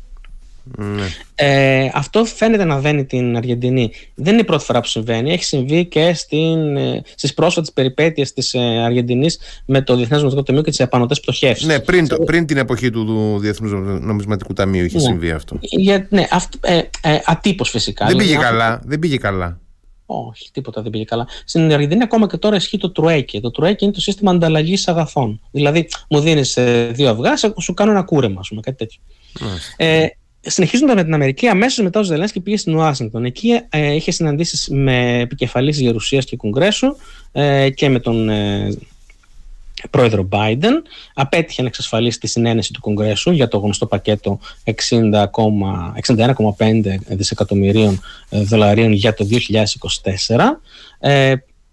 Ε, ο Biden ε, στην, στη συνέντευξη τύπου που έδωσε 2 συν 2. 2 συν 2 σημαίνει ότι δέχονται και δύο ερωτήσεις από δύο δημοσιογράφους, ο ένας και δύο ερωτήσεις ο άλλος. Στην 2 συν 2 λοιπόν αυτή η συνέντευξη τύπου, ο Biden είπε ότι είπε δύο πράγματα που ήταν πάρα πολύ περίεργα. Ε, πρώτον είπε ότι οι ΗΠΑ θα βοηθήσουν, θα συνδράμουν την ε, Ουκρανία for as long as we can, για όσο ακόμα μπορούμε και όχι for as long as it takes, για όσο ακόμα χρειαστεί, το οποίο είναι, το οποίο είναι ε, ηχηρή ε, απόσταση από την προηγούμενη διατύπωση. Ναι. Ε, και το δεύτερο είπε ότι ε, ενώ με πολύ ενθουσιώδη τρόπο είπε ότι οι ΗΠΑ θα σταθούν στο πλευρό και είναι εδώ κλπ. Ε, έχουμε όμως προβλήματα λέει και δεν μπορώ να εγγυηθώ τίποτα για το αν θα πετύχουμε. Λοιπόν, να πούμε δύο πραγματάκια να πω για το, ε, για το τι είναι αυτά τα πακέτα. Ε, είχα, είχα πει και την προηγούμενη φορά, αλλά θα τα υπενθυμίσω. Οι ΗΠΑ παρέχουν ανθρωπιστική βοήθεια, την οποία την αγοράζουν από Αμερικανούς προμηθευτές, άρα τα λεφτά μένουν στην Αμερική και τα στέλνουν στην Ουκρανία, τα αγοράζουν σε πληθωριστικές τιμές. Στέλνουν ε, ρευστότητα, 9 δισεκατομμύρια είχε συμφωνήσει η Τζάνετ Γέλεν σε μια επίσκεψή της. Ε, και επίσης ε, πιέζουν το Διεθνές Νομισματικό Ταμείο τώρα που θα φέρει την έκθεσή του να προχωρήσει το πακέτο χρηματοδότησης 13,5 δισεκατομμύρια τέλος πάντων ε, δολάρια χρηματοδότηση προς την Ουκρανία. Ε, είναι η πρώτη εμπόλεμη χώρα η οποία δέχεται τέτοιο πακέτο ε, από το Διεθνές Νομισματικό Ταμείο που διαφορο, ε, τροποποίησε το δούνο του, το καταστατικό του, γιατί δέχτηκε και εγγυήσεις από πολλές χώρες της Δύσης ότι θα συμβάλλουν. Και επίσης έχουμε τα εξοπλιστικά πακέτα. Τα εξοπλιστικά πακέτα, έχουμε πει στην προηγούμενη ανασκόπηση, παρέχονται ως χρήματα σε, αμυ... σε αμυντικές βιομηχανίες των ΗΠΑ, διότι σε αντίθεση με τα ευρωπαϊκά αμυντικά πακέτα, τι συμβαίνει στην Ευρώπη, για παράδειγμα, στην Ευρώπη, μία χώρα κοιτάζει τι έχει στις αποθήκες της, φτιάχνει ένα πακέτο και το στέλνει. Και κοιτάζει μετά την άδεια αποθήκης και λέει: Τι ωραία άδεια αποθήκη έχω, κάνει και αντίχηση. Στις ΗΠΑ δεν πάει έτσι το πακέτο. Πρώτα έχουν δοθεί τα συμβόλαια στην αμυντική βιομηχανία για δύο, έξι μήνες, ένα χρόνο να έχει παραδώσει τα καινούργια και συνήθως πιο προηγμένα αμυντικά συστήματα και μετά φτιάχνετε το πακέτο που στέλνετε στην ε, Ουκρανία ε, και αξιοποιείται στο πεδίο της μάχης. Έτσι λοιπόν αυτά τα πακέτα μένουν στην αμερικανική οικονομία. Αυτό είναι κάτι το οποίο δεν το λέμε. Ε, οι γερουσιαστές και οι Αμερικάνοι βουλευτές στο Κογκρέσο, πολλοί από αυτούς έχουν και μια τραμπική ε, ιδιοτέλεια, θέλουν δηλαδή να λένε όχι σε όλα, ε, δεν ζητούν πραγματικά λογοδοσία από το Κίεβο για το τι θα κάνει, διότι το, το καθήκον αυτών των νομοθετών είναι να ελέγχουν την, την εκτελεστική εξουσία του Λευκού Οίκου και όχι φυσικά ξένες κυβερνήσεις. Ο Λευκός Οίκος πονηρά μετακυλεί την ευθύνη στο, στην Ουκρανία και λέει ότι εμείς τους παρακολουθούμε στενά και βλέπουμε ότι τα χρησιμοποιούν ευλόγως στα παιδιά της μάχης, ότι τους δίνουμε. Αυτό που, που ζητάνε οι επίμονα, οι κακοί ρεπουμπλικάνοι, ε, παραλαμβάνω υπάρχει και μια μερίδα η οποία είναι λίγο τραμπική κτλ. Ε, είναι ότι θα πρέπει ε, να μας εξηγήσετε εσείς στο Λευκό Οίκο τι τα κάνετε τόσα λεφτά που σας έχουμε δώσει. Σε ποιους τα έχετε δώσει σε ποιοι έχουν πάρει τα συμβόλαια δηλαδή. Γιατί ε, έφτασαν, ε, έφτασαν ρουφιανιές, θα λέγαμε, από ε, ανταγωνιστές Αμερικανούς ε, αμυντικούς βιομήχανους που δεν πήραν συμβόλαια. Αυτή η έρηδα λοιπόν ε, έχει συνδεθεί δυστυχώς και με την παράταση ε, του, της χρηματοδότησης της Ομοσπονδιακής Κυβέρνησης η οποία λύγει σε πρώτη φάση γύρω στις 20, 19, 20 ε, Ιανουαρίου γιατί ακόμα δεν έχει φτιαχτεί προπολογισμό το 2024, δεν έχει περάσει. Οπότε αρχίζουν τα, τα, τα προβλήματα να μπλέκουν το ένα μέσα στο άλλο. Και πάμε στο διάλειμμα. Πάμε στο διάλειμμα και επιστρέφουμε νομίζω εκεί που το Κογκρέσο ε, πάει γι' αυτό για να κάνει Χριστούγεννα. Radio Me 88,4 Επιστρέφουμε στις ε, αναλύσεις ΡΙΚΑ, ανασκόπηση. Ε, είμαστε στις Ηνωμένες Πολιτείες φυσικά. Ε, πλησιάζουν ε, Χριστούγεννα ε, και το Κογκρέσο πάει για διακοπές. Ε, πράγματι το Κογκρέσο πήγε και τα δύο σώματα, δηλαδή και η Γερουσία και η Βουλή των Αντιπροσώπων. Ε, δεν μπορεί να πει κανείς ότι ξεσχίστηκε και ο Λευκός Οίκο να τους συγκρατήσει. Δεν προέβη δηλαδή σε ε, πολύ σπουδαίες διαπραγματεύσεις μαζί τους να τους παραχωρήσει οτιδήποτε από αυτά που θέλανε. Ε, με κάποια θλίψη ο γερουσιαστής τη Λίντζι Γκρέιαμ, ο οποίος ήταν κάποτε μαζί με τον Τζο Μπάιντεν και τον μακαρίτη, τον Τζον Μακέιν, ήταν η τριάδα της διακομματικής συνεννόησης, είπε ότι πρέπει να δείξει κάποια ηγετικότητα. Ε, he must show leadership, λέει ο, ε, πρόεδρος ε, Biden. Biden. Μμ. Αυτό είναι αργκό για το ότι πρέπει να μάθει να κάνει κάποιους συμβιβασμούς. Ε, και τέτοιους συμβιβασμούς ακόμα δεν ε, θέλει να προβεί ο Λευκό Οίκο. Γιατί δεν θέλει να προβεί ο Λευκό Οίκο αυτό, Γιατί η ρητορική του λέει άλλα πράγματα. Λέει ότι εμείς είμαστε πάρα πολύ στο πλευρό της Ουκρανίας και θέλουμε πάρα πολύ να σας δώσουμε αυτό το πακέτο. Αλλά να, οι κακοί Ρεπουμπλικάνοι μας κρατάνε και δεν ξέρω τι να κάνουν. Λέει, δεν μπορώ να σας εγγυηθώ τίποτα. Η αλήθεια είναι ότι, το, ότι ο Λευκό Οίκο και γενικά η Ουάσιγκτον έχει λίγο απομαγευτεί πλέον εναντί του Ζελένσκι. Ε, έχει εξαντλήσει τα περιθώριά του Ζελένσκι ε, εκείνη την αρχική ηρωική μαγεία που, που τον περιέβαλε ε, και δεν τον θέλει άλλο στα πράγματα. Γι' αυτό και ζητάει, ε, να κάνει, του ζητάει να τον πιέζει πάρα πολύ να κάνει διοργανώσει mm. εκλογές του 2024. Και ποιος θα πάει στη θέση του; Δεν υπάρχει θέση με κάποιον. Δεν υπάρχει. Ναι. Δεν υπάρχει εμφανώς κάποιος καλύτερος από τον Ζελένσκι να το διδεχθεί. Ε, θα δώσω ένα παράδειγμα. Ε, ο Βιτάλη Κλιτσκό, ο δήμαρχος του Κιέβου, ο οποίος αυτή τη εβδομάδα έκανε κάποιες ε, ύπουλες δηλώσεις εναντίον του Ζελένσκι. Mm. Ε, κάτι ναι, μεν αλλά. Ο οποίος είχε, ε, είχε, είχε, ε, ε, ήταν, ήταν και υποψήφιος για την προεδρία της χώρας παλιότερα. Ξανά. Ναι, ανήκε, ανήκε σε ένα συνασπισμό κομμάτων υπό τον Πέτρο Ποροσέγκο. Mm. Έχει δικό του κόμμα ο Βιτάλη Κλιτσκό. Mm. Ο Βιτάλη Κλιτσκό είναι εμπλεγμένος σε βαθιά διαφθορά, δηλαδή, γιατί ελέγχει την πολεοδομία mm. ε, της ευρύτερης περιφέρειας Κιέβου και γνωρίζουμε ότι είχε μπλεχτεί σε διαφθορά δισεκατομμυρίων. Και να πούμε Σίγουρα... ότι η, η, βασική του καριέρα ήταν μποξέρ στη Γερμανία. Δεν θέλουμε να, να συνδέσουμε τους μποξέρ με, με, με, με τους μπράβους της νύχτας, αλλά ναι. Και αυτό και αδερφό τους. ναι. Ε, ε, εγώ δεν το είπα. Δεν ξέρω. Λοιπόν, να πούμε λοιπόν ότι δεν υπάρχει αυτή με κάποιος καλύτερος. Όμως το πρόβλημα με την Ουάσιγκτον είναι το εξής. Έχει παρατηρήσει ότι δεν κυβερνά πραγματικά ο Ζελένσκι. Μμ. Έχει φτιάξει ένα επιτελείο, ο, πούμε, ο επιτελάρχης του Ζελένσκι, ο Αντρέι Γέρμακ, αυτός κυβερνάει και οι υπουργοί έχουν, έχει ο καθένας το δικό του μπαϊράκι. Ε, και μόνο ότι αυτός ο άνθρωπος έχει καλές προθέσεις και τρέχει πάνω κάτω και διαπραγματεύεται ο Ζελένσκι και φοράει και την παραλλαγή του και κάνει και πολύ γυμναστική για να κάνει μπράτσα κτλ. Και, και να μοιάζει να είναι αγωνιστής. Ε, στην πραγματικότητα δεν κυβερνά ο ίδιος. Επίσης, κάτι άλλο που έχει κάνει ο Ζελένσκι, το οποίο έχει ενοχλήσει πάρα πολύ το, το Πεντάγωνο, είναι ότι ε, υπερβαίνει διαρκώς ε, τον ε, Ζαλούζνη. Mm. Ε, και το Γενικό Επιτελείο. Έχει κάνει μια παραϊεραρχία των ενόπλων δυνάμεων ουσιαστικά. Έχει, έχει προσεγγίσει τον ε, Ολεξάνδρ Σίρσκι. Ο Ολεξάνδρ Σίρσκι είναι ε, αρχιστράτηγος θα λέγαμε, ε, διοικητής ε, των ε, ουκρανικών ε, δυνάμεων, ε, χερσαίων δυνάμεων του στρατού Ξηράς από το 2019.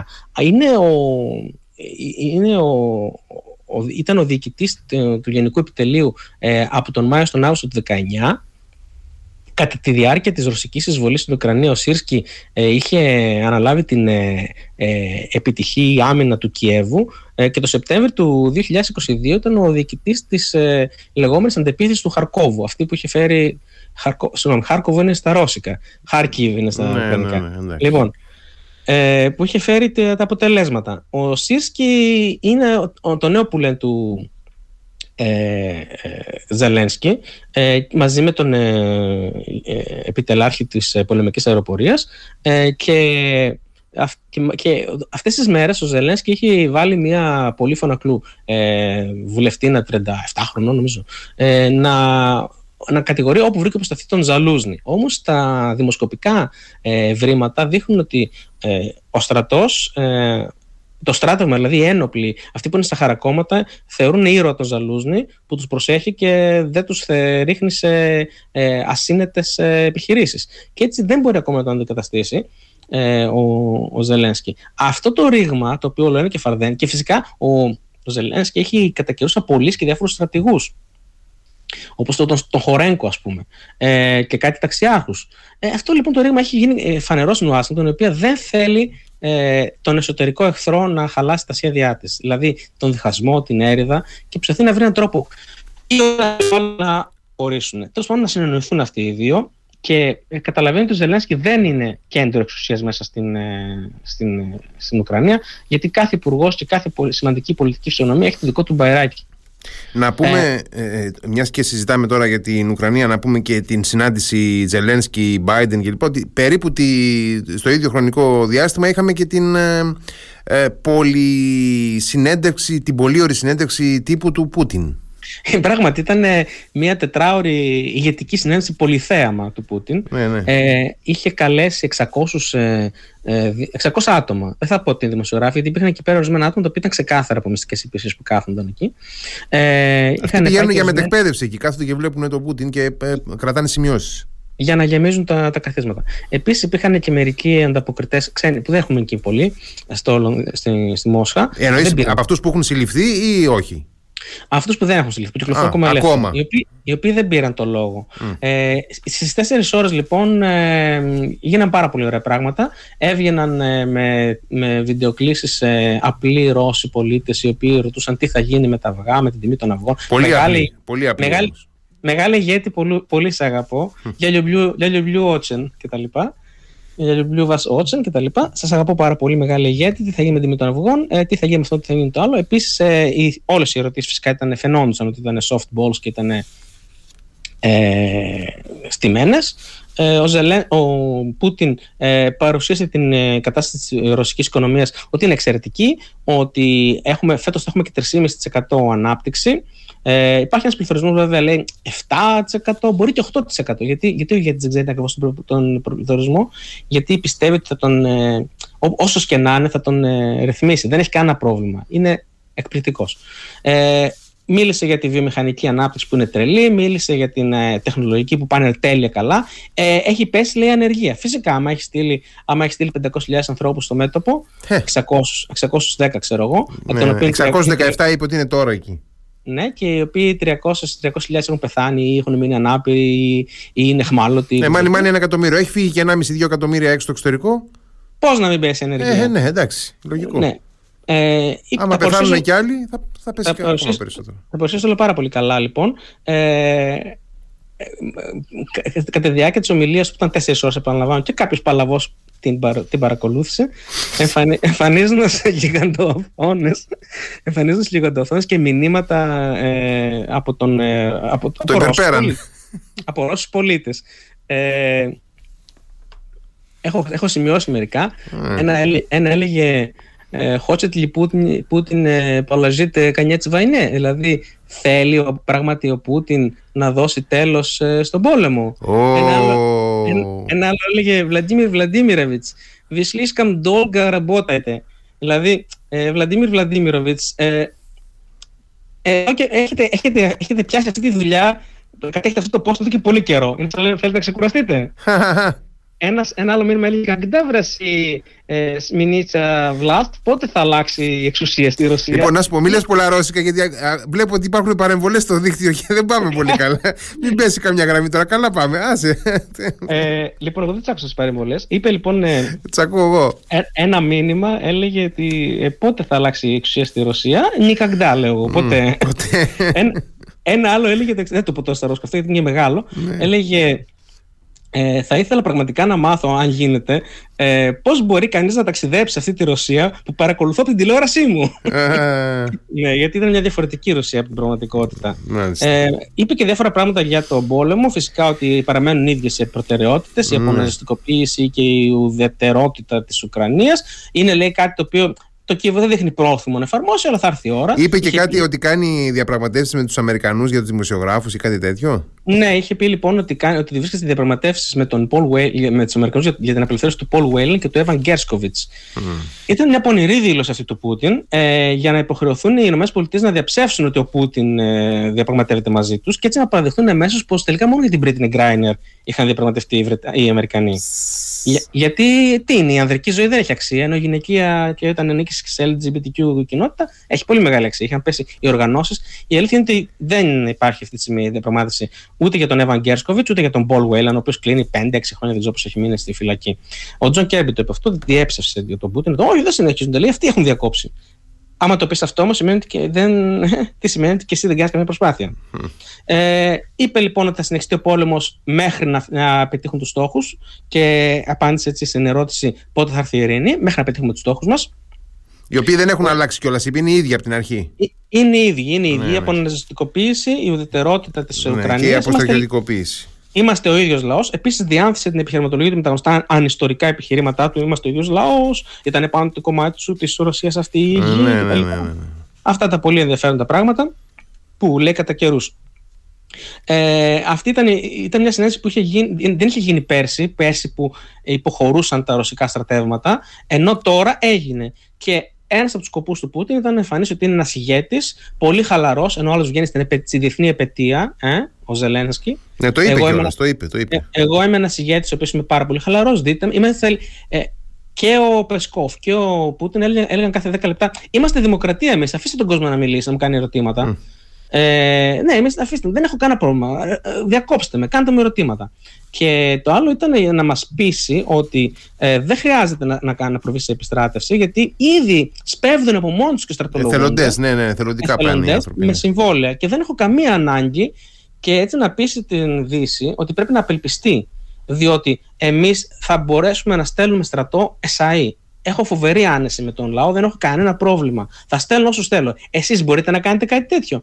Οπότε θέλει να συμβάλλει σε μια επιχείρηση ψυχολογική, θα λέγαμε, επιχείρηση αντί της Δύσης, στην ε, δυτική κόποση που λέμε, που είναι μια ορολογία που χρησιμοποιείται αυτή τη στιγμή για την κόποση ε, του πολέμου στη Δύση. Ότι ό,τι και να κάνετε, εγώ θα έχω πάντοτε κρέας να στέλνω σε επιθέσεις. Γι' αυτό έχει φτιαχτεί αυτός ο όρος meat assaults, δηλαδή επιθέσεις κρέατος. Που έχουμε ξαναμιλήσει για τα, για τα ουκρανικά μυδράλια που εξολοθρεύουν τους Ρώσους που είναι ανεκπαίδευτοι. Και ε, από, ε, από Ηνωμένες Πολιτείες έχουμε και διάφορα για Μέση Ανατολή, έτσι δεν είναι; Ε, είχαμε λοιπόν ε, αυτές τις μέρες σε, μια, σε ένα fundraiser, σε μια ε, δεξίωση χορηγών που έκανε ο Biden, μια περίεργη δήλωση του Biden ότι το Ισραήλ προβαίνει σε indiscriminate bombings, δηλαδή προβαίνει σε αδιάκριτους βομβαρδισμούς, χωρίς mm. άνευ διακρίσεως. Ε, αυτό θα το διαβάσουμε στον απόϊχο του αποτυχημένου ψηφίσματος του Συμβουλίου Ασφαλείας του ΟΗΕ για κατάπαυση του πυρός, που μπλόκαραν οι ΗΠΑ, όλοι ψήφισαν για κατάπαυση του πυρός και οι ΗΠΑ το είχαν, είχαν ε, ε, προβάλει βέτο. Mm. Και το μη δεσμευτικό, ακολούθησε το μη δεσμευτικό ψήφισμα της Ολομέλειας του ΟΗΕ για άμεση ανθρωπιστική κατάπαυση του πυρός. Εκπρόσωποι τύπου πέρασαν ε, το τριήμερο ε, προσπαθώντας να συμμαζέψουν το σχόλιο Biden δεν είναι αυτό που νομίζετε. Είναι ότι ο πρόεδρος έχει, έχει μια ειλικρινή ανησυχία, έλεγαν, ε, να προειδοποιήσει το Ισραήλ να μην κάνει, να μην προβαίνει σε ε, ε βομβαρδισμούς άνευ διακρίσεως. Ναι. Ε, δεν είναι ότι, το, ότι παραδέχεται ότι γίνονται ήδη. Ε, το, γιατί, το, γιατί το ερώτημα αυτό έχει σημασία, διότι οι ΗΠΑ παρέχουν οπλισμό στο Ισραήλ την Παρασκευή που μας πέρασε με μια έκτακτη απόφαση του, του State Department υπήρξε μια τέτοια παροχή οπλισμού. Ε, παρέχουν οπλισμό στο Ισραήλ με τον όρο εννοείται να τηρούνται οι κανόνες του πολέμου, οι ανθρωπιστικοί κανόνες, οι κανόνες για τα δικαιώματα των ανθρώπων κτλ. Όταν λοιπόν ο ίδιος ο πρόεδρος βγαίνει και λέει κάτι τέτοιο, σημαίνει ότι γνωρίζει ο λευκός κόσμο ότι παραβιάζεται αυτός ο όρος. Και συνεχίζει, ε, και δίνει, και συνεχίζει και δίνει εξοπλισμό. Ακριβώς. Οπότε έγινε χαμός αυτές τις μέρες. 7 στις 10 ερωτήσεις ήταν αυτές στις ενημερώσεις τύπου που κάποιος παλαβός παρακολούθησε. Ναι. Και βαριέται να τις παρακολουθεί, αλλά τι να κάνει, είναι η δουλειά του. Λοιπόν, ε, είχαμε ε, τα, ε, ε ταξίδι του Τζέικ Σάλιβαν στο Ριάδ και στο Τελ Αβίβ χθες. Συναντήθηκε με τον Μοχάμετ Μπιν Σάλμαν, ε, πρώτα στο Ριάντ. Ε, εκεί μάθαμε ότι είναι ε, πρόθυμη η, είπε ο, πώς τον λένε, ο Τζον Κίρμπι όχι εκπρόσωπος του Τζέικ Σάλιβαν. Είναι, no, είναι, είναι ο, ο συντονιστής στρατηγικών επικοινωνιών του Συμβουλίου Εθνικής Ασφάλειας των ΗΠΑ. Quite a mouthful. ναι, ναι, ναι. Λοιπόν, σε, σε, τίτλους, σε τίτλους δεν παίζονται οι Αμερικανοί. Ναι, ναι. Λοιπόν, είναι υπέρτατος περίλαμπρος και πανυπερσέβαστος που θα λέγανε οι Βυζαντινοί. Ναι. Λοιπόν, ε, συναντήθηκε λοιπόν στο Ριάντ με τον Πρωθυπουργό και πρίγκιπα διάδοχο Σαουδικής Αραβίας Μοχάμεντ Σάλμαν. Συζήτησαν την γκάμα των διμερών σχέσεων, περιφερειακά ζητήματα συμπεριλαμβανομένων των συνεχιζόμενων προσπαθειών για τη διαμόρφωση νέων συνθήκων, λέει, για μια μακράς διάρκειας και βιώσιμη ειρήνη, enduring and sustainable peace, ανάμεσα στους Ισραηλινούς και τους Παλαιστινίους. Ε, συζητήθηκε ακόμα η διεθνής ανθρωπιστική απόκριση στην ε, ανθρωπιστική κρίση της Γάζας, συμπεριλαμβανομένων των προσπαθειών για την αύξηση της ροής κρίσιμης συνδρομής ε, αυτές τις μέρες ε, και το, της εμβάθυνσης, αυτό μας ενδιαφέρει, για, για το οποίο μίλησε ο Τζον Κίρμπι, της εμβάθυνσης της διμερούς συνεργασίας ε, ΗΠΑ Σαουδικής Αραβίας στους τομείς ασφάλειας, του εμπορίου, της εξερεύνησης του διαστήματος και των προηγμένων τεχνολογιών, συμπεριλαμβανομένων των ανοιχτών δικτύων ραδιοπρόσβασης, τα λεγόμενα Open RAN. Αυτό είναι που είπε ο Τζέικ Σάλιβαν, ότι ενώ γίνεται ο πόλεμος, εμείς συνεχίζουμε κανονικά τη διπλωματία μας για τη σύσφιξη των σχέσεών μας, αλλά και για την επαναπροσέγγιση Σαουδικής Αραβίας ε, και Ισραήλ, για την οποία φαίνεται ότι είναι πρόθυμοι οι Σαουδάραβες να το εξετάσουν. Έχουμε αυτή την ελπίδα. Θα πρέπει επίσης να θεωρήσουμε πιθανό ότι συζητήθηκαν και οι επιθέσεις των Χούθι σε εμπορικά πλοία μέσα στην Ερυθρά Θάλασσα, που είχαμε τις επιθέσεις αυτές τις μέρες. Ναι, ναι, είχαμε, ναι. Σε ένα, νορβη... νορβη... ένα νορβηγικό τάνκερ κλπ. Mm-hmm. Οι Ηνωμένες Πολιτείες θεωρούν τη Σαουδική Αραβία εταίρο κλειδί για την ασφάλεια στην περιοχή και ελπίζουν να θερμάνουν τις ε, συζητήσεις για την προσέγγιση Ριάντ και Τελ Αβίβ. Είπε ο Τζον Κίρμπι ότι πριν, πριν την 7η Οκτωβρίου η διπλωματική μας ομάδα εργαζόταν πολύ σκληρά για την εξομάλυνση μεταξύ Ισραήλ και Σαουδικής Αραβίας και κάτι είναι, ήταν που επρόκειτο να καταστεί δυνατό. Εξακολουθούμε να πιστεύουμε ότι υπάρχει ελπίδα να συμβεί αυτό και θα λειτουργήσει σαν εφαλτήριο για να έρθουν οι δύο χώρες πλησιέστερα αυτή η συμφωνία. Αυτή, αυτό, αυτό μάλλον το διπλωματικό μας έργο. Από εκεί και πέρα ε, είπε ο Κέρμπι ότι όλοι μας βέβαια εστιάζουμε ευλό, ευλόγως στα τεκτενόμενα στη Γάζα, αλλά τούτο δεν σημαίνει πως εγκαταλείπουμε και αυτόν τον σκοπό της προσέγγισης, δηλαδή Ισραήλ και Σαουδική Αραβία. Δεν εγκαταλείπουν οι Σαουδάραβε. Μετά είχαμε συνάντηση στο Τελαβίβ. Ο, ο Σάιλβαν πήγε στο Τελαβίβ και συναντήθηκε με τον ε, Μπενιαμίν Νετανιάχου και με το κυβερνητικό του συμβούλιο πολέμου, το War Cabinet που λέμε, mm-hmm. τον Υπουργό Άμυνας Γιώαβ Γκαλάντ, τον ε, Σύμβουλο Εθνικής Ασφαλείας ε, Τσάχη Χανέκμπι, Εκείνο που έλεγε ότι έχει, έχει εξεδονδιαστεί η Χαμάς και θα επιτεθεί ξανά ποτέ γιατί αναγνώρισε το μεγαλείο του Ισραήλ. Αυτός, ναι. Πετυχημένος αυτός. Και τον Μπένι Γκάντς. Ο Μπένι Γκάντς είχε μπει πρόσφατα στο Συμβούλιο Ασφαλείας Πολέμου. Ναι, ναι, από, από την αντιπολίτευση έχει προσθέσει. Ναι, δεν, μόνο αυτός μπήκε. Τι συζήτησαν, τη συνεχιζόμενη εννοείται σύγκρουση στη Γάζα, που, το, που ονομάζεται conflict στην ανακοίνωση, όχι war, όχι πόλεμος. Ε, τον κοινό στόχο λέει των δύο χωρών να ετηθεί η Χαμάς παράλληλα με την ελαχιστοποίηση της βλάβης στον άμαχο πληθυσμό. Αυτό είναι αμερικάνικος όρος. Και τη διασφάλιση της αυξημένης και διαρκούς ροής ανθρωπιστικής βοήθειας στη Γάζα. Ο Σάλιβαν ζήτησε και έλαβε λεπτομερή ενημέρωση για τη στρατιωτική επιχείρηση του Ισραήλ στη Γάζα, που ονομάζεται εδώ πέρα Military Campaign, πάλι όχι War, συμπεριλαμβανομένων των αντικειμενικών σκοπών του ε, IDF, των ενόπλων δυνάμεων του Ισραήλ, της διάρθρωσης αυτής της επιχείρησης σε φάσεις και ζήτησε κάτι που, το, που είχε διαρρεύσει και στην Αμερικανική αρθρογραφία, ζήτησε να προετοιμαστούν οι συνθήκες που θα επιτρέψουν να, μεταβεί, να μεταβεί η, η Ισραηλινή επιχείρηση από υψηλής έντασης σε καθαριστικές επιχειρήσεις ε, σε χαμηλότερης έντασης χειρουργικές επιχειρήσεις εναντίον των υπολοιμάτων της Χαμάς. Δεν είναι σαφές στρατιωτικά τι σημαίνει χαμηλότερης έντασης είναι λίγο ασαφές. Ε, Εγώ νομίζω ότι σημαίνει απλά να σκοτώνονται λιγότεροι άμαχοι. Αυτό σημαίνει. Ε, οπότε είχαμε λοιπόν δήλωση, κοντά είχαμε δήλωση κάτι σαν διευκρίνηση εκ του αντιθέτου, τέλος πάντων από τον ε, ε, Τζον Κίρμπι, που είπε ότι θέλουμε να μην γίνονται, ε, όπως είπε και ο πρόεδρος ε, Biden, ε, ε, άνευ διακρίσεως ε, βομβαρδισμοί, αλλά να ε, καταβληθεί προσπάθεια οι περισσότερες επιχειρήσεις να είναι χερσαίες από κτίριο σε κτίριο, ε, από το στρατό ξηρά του ναι. Ισραήλ. Ούτως ώστε να, να ξέρουμε ότι μόνο ένοπλοι της Χαμάς θα, ε, ε, θα πλήττονται. Ε, αυτό βέβαια, βέβαια σημαίνει, αυτό σημαίνει περισσότεροι νεκροί Ισραηλινοί στρατιώτες. Πράγματι το αναγνώρισε ο Τζον Κίρμπι, έφερε το παράδειγμα ότι εχθές είχαν, προχθές την Τετάρτη έγινε αυτή η δήλωση, γιατί κάθε μέρα βγαίνει ο Τζον Κίρμπι, αλλά η δήλωση θα σας πω έγινε την Τετάρτη, ε, είχαν σκοτωθεί μαζεμένα 10 Ισραηλινοί με, στο πλαίσιο αυτών των από κτίριο σε κτίριο από δωμάτιο σε δωμάτιο. Mm. Ο Τζον Κίρμπι, διαβεβαίωσε, ο Τζέικ Σάλιβαν διαβεβαίωσε το, το Ισραήλ για τη στήριξη των ΗΠΑ στο δικαίωμά του να υπερασπιστεί τον εαυτό του και τους πολίτες του από τη Χαμάς η οποία Χαμάς αυτές τις μέρες ορκίστηκε να επαναλάβει ξανά και ξανά τις ωμότητες 7 Οκτωβρίου. Ε, πολύ, πολύ βοηθάει αυτό. Είχαμε και τρεις νεκρούς ε, ανέβρεση τριών πτωμάτων ε, από ομήρους, που φανερώνει φυσικά ότι δεν είναι αξιόπιστος συνομιλητής η Χαμάς. Ε, θα βρεθούν και άλλοι εκτιμώ. Ε, άλλωστε, η ανδρική ζωή δεν έχει καμία αξία. Ε, μπορούν όλοι, δηλαδή, το ζούμε και στην Ελλάδα. Εντάξει. Mm. Ε, άμα, άμα κάποιο. Προφανώς οι άντρες αξίζει να πεθαίνουν. Δεν υπάρχει πρόβλημα, να, ούτε να απελευθερώνουν ούτε τίποτα. Ε, καλωσόρισε ο Σάλιβαν τον αυξημένο συντονισμό με τα Ηνωμένα Έθνη, την Αίγυπτο και άλλους εταίρους για την ανθρωπιστική συνδρομή. Ε, τόνισε φυσικά τη σημασία της αύξησης ε, της ροής και των ε, διαδρόμων ανθρωπιστικής. Αυτή τη στιγμή δεν, και να ανοίξεις ανθρωπιστικούς διαδρόμους, πού θα πάνε, δεν υπάρχει αυτή τη στιγμή κάπου να πάνε. Ε, έχει, έχουμε να πούμε στη Γάζα ε, καταρακτώδεις βροχές, ε, υπερχείληση των υπονόμων, ε, οι άνθρωποι πίνουν μολυσμένο νερό και θα έχουμε έκρηξη χολέρας ενδεχομένως, σίγουρα δυσεντερίας. Αχ, θέμα. Λοιπόν, τι άλλο; Ε, ανέπτυξε ο Σάλιβαν ε, στους Ισραηλινούς τις προσπάθειες των ΗΠΑ ε, στο διεθνές επίπεδο για τη στήριξη του Ισραήλ και εδώ φτάνουμε στα εκείνα τα ψηφίσματα που έχουμε στον ΟΗΕ και το ψήφισμα της Ολομέλειας και το ψήφισμα στην, ε, στο Συμβούλιο Ασφαλείας. Οι ΗΠΑ πιέζουν τον Νετανιάχου ότι βιάσου να τελειώσεις γρήγορα. Γιατί ο Νετανιάχου είπε θα κάνουμε μήνες, λέει, μήνες, λέει αυτή η επιχείρηση. Και ο Σάλβαν είπε. Και ο Γκάλαντ το είπε. Είπε ε, several months. Αρκετούς ναι, ναι, ναι. μήνες. Ναι, ναι, ναι.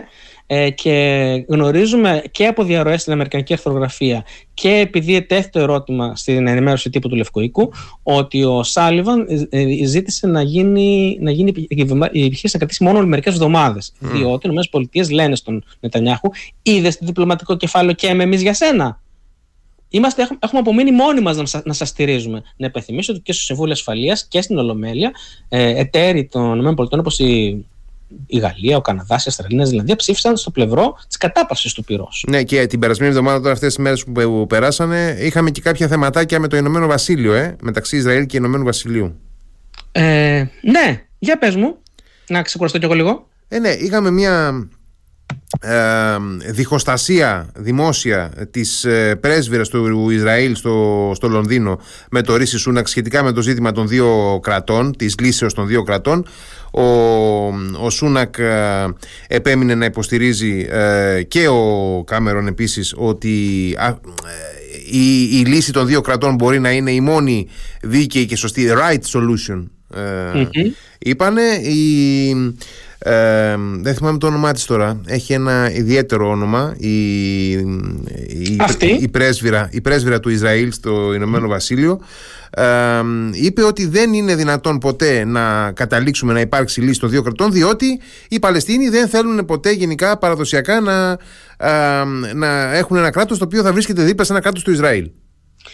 Πολύ σωστά. Ε, είχαμε και τη δήλωση του David Cameron ότι το Ηνωμένο Βασίλειο θα μεριμνήσει να μην ε, δέχεται εξτρεμιστές Ισραηλινούς από αυτούς δηλαδή που είναι... Από τους επίκους που ασκούν βία στη Δυτική Όχθη το οποίο δεν ξέρω πώς θα το διερευνήσω. Αυτό, αυτό είπα και εγώ όταν, όταν είπα την είδηση. Είπα, έχει κάποιο τρόπο, έχει κάποιο directory, έχει κάποιο ας πούμε, μητρό με, στη, με στοιχεία το Ηνωμένο Βασίλειο που μπορεί να ταυτοποιήσει ποιοι από τους επίκους τους Ισραηλινούς πολίτες δηλαδή ασκούν βία στη δυτική όχθη, ούτως ώστε αυτούς να μην τους επιτρέπει να έχουν πρόσβαση στο Ηνωμένο Βασίλειο. Αυτό δεν μπορώ να το καταλάβω ακριβώς.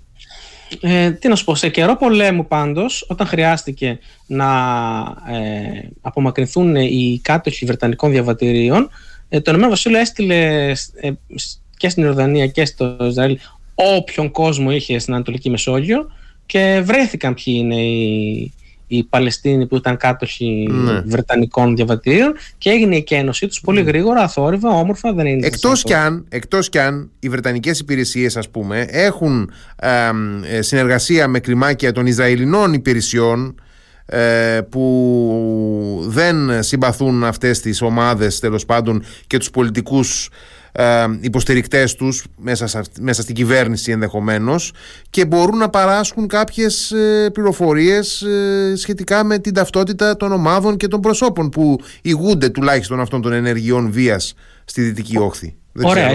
Εισερχόμαστε τώρα όμως σε μια συζήτηση η οποία έχει να κάνει με πολύ υπηρεσιακό περιεχόμενο. Πολύ, πολύ και, και κακόβουλο δικό μου. Και, και διεργασίες και ναι. συνωμοσιολογία ενδεχομένως. Ναι, ναι. Και δεν σε αναγνωρίζω. Ναι. Λοιπόν, έχεις δίκιο σε όλα όσα λες. Είναι πάρα πολύ δύσκολο αυτό το έργο.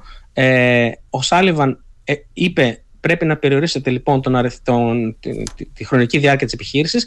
Πρέπει, είπε επίσης ε, στο, στο War Cabinet του Νετανιάχου, πρέπει να σταματήσουν ε, οι, έπικοι να δραστηριοποιούνται έτσι μαχητικά στην Δυτική Όχθη.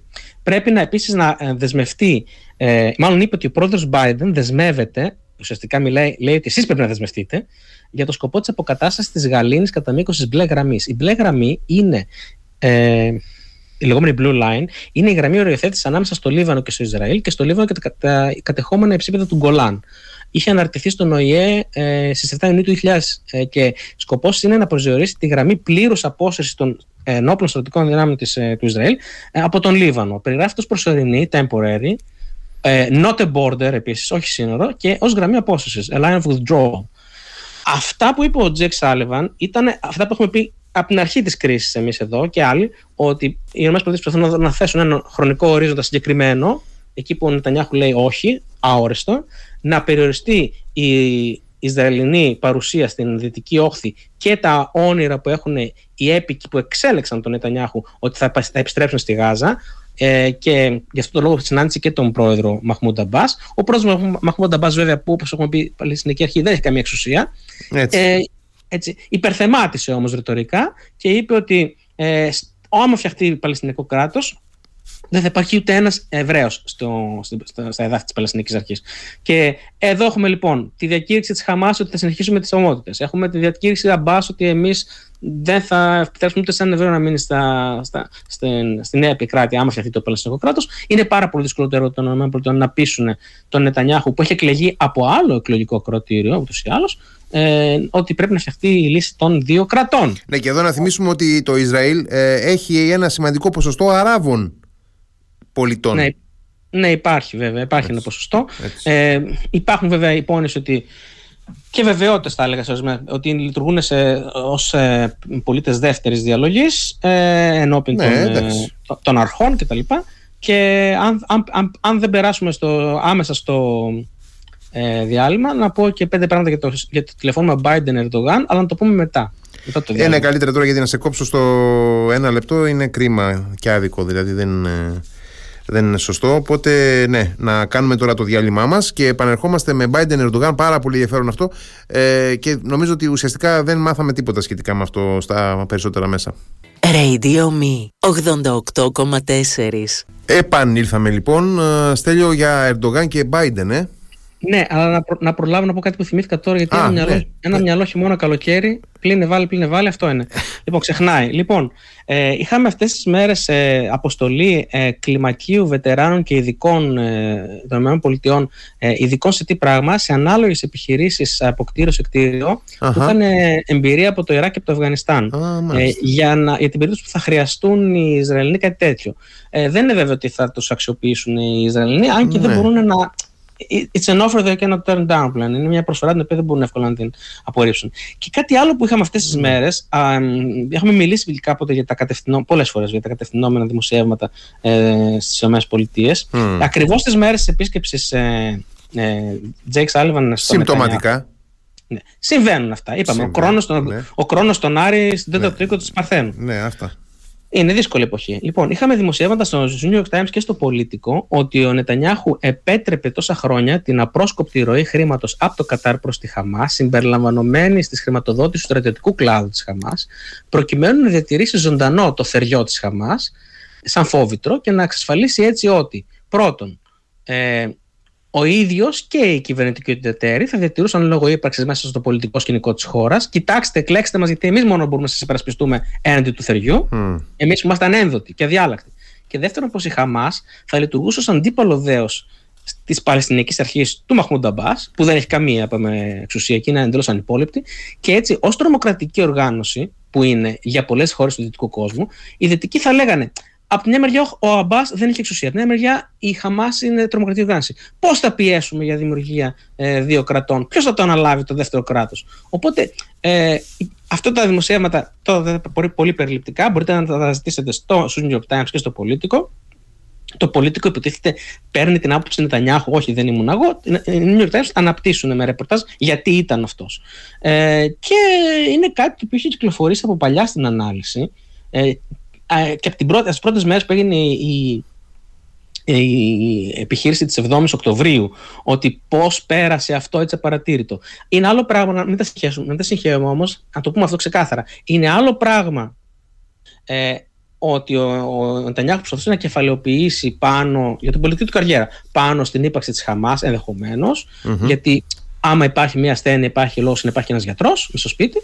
Και είναι άλλο πράγμα η έκρηξη, της, ε, το ξέσπασμα αυτής της επίθεσης που ξέφυγε ενδεχομένως. Και μάλιστα λένε, λένε, λέει ανάλυση, τουλάχιστον Βρετανική, ότι και η ίδια Χαμάς είχε εκπλαγεί από τον βαθμό επιτυχίας της αυτής της επιχείρησης. Και φεύγουμε λοιπόν από, τα, από, το, από τη Μέση Ανατολή και πάμε στο, στο, στο τηλεφώνημα που είχε χθες ε, για μία ώρα. Μία ώρα γιατί ο, ο πάντα πάντα ζητάει μετάφραση. Οπότε θα κόβεται στη μέση. Ότι, εντάξει, μισή ώρα δηλαδή πραγματικά. Εντάξει, είναι και δύο άνθρωποι προχωρημένοι ηλικίας. Τώρα μπορεί να χρειάζεται να κάνουν κανένα διάλειμμα, να πάνε είναι, στο μέρος.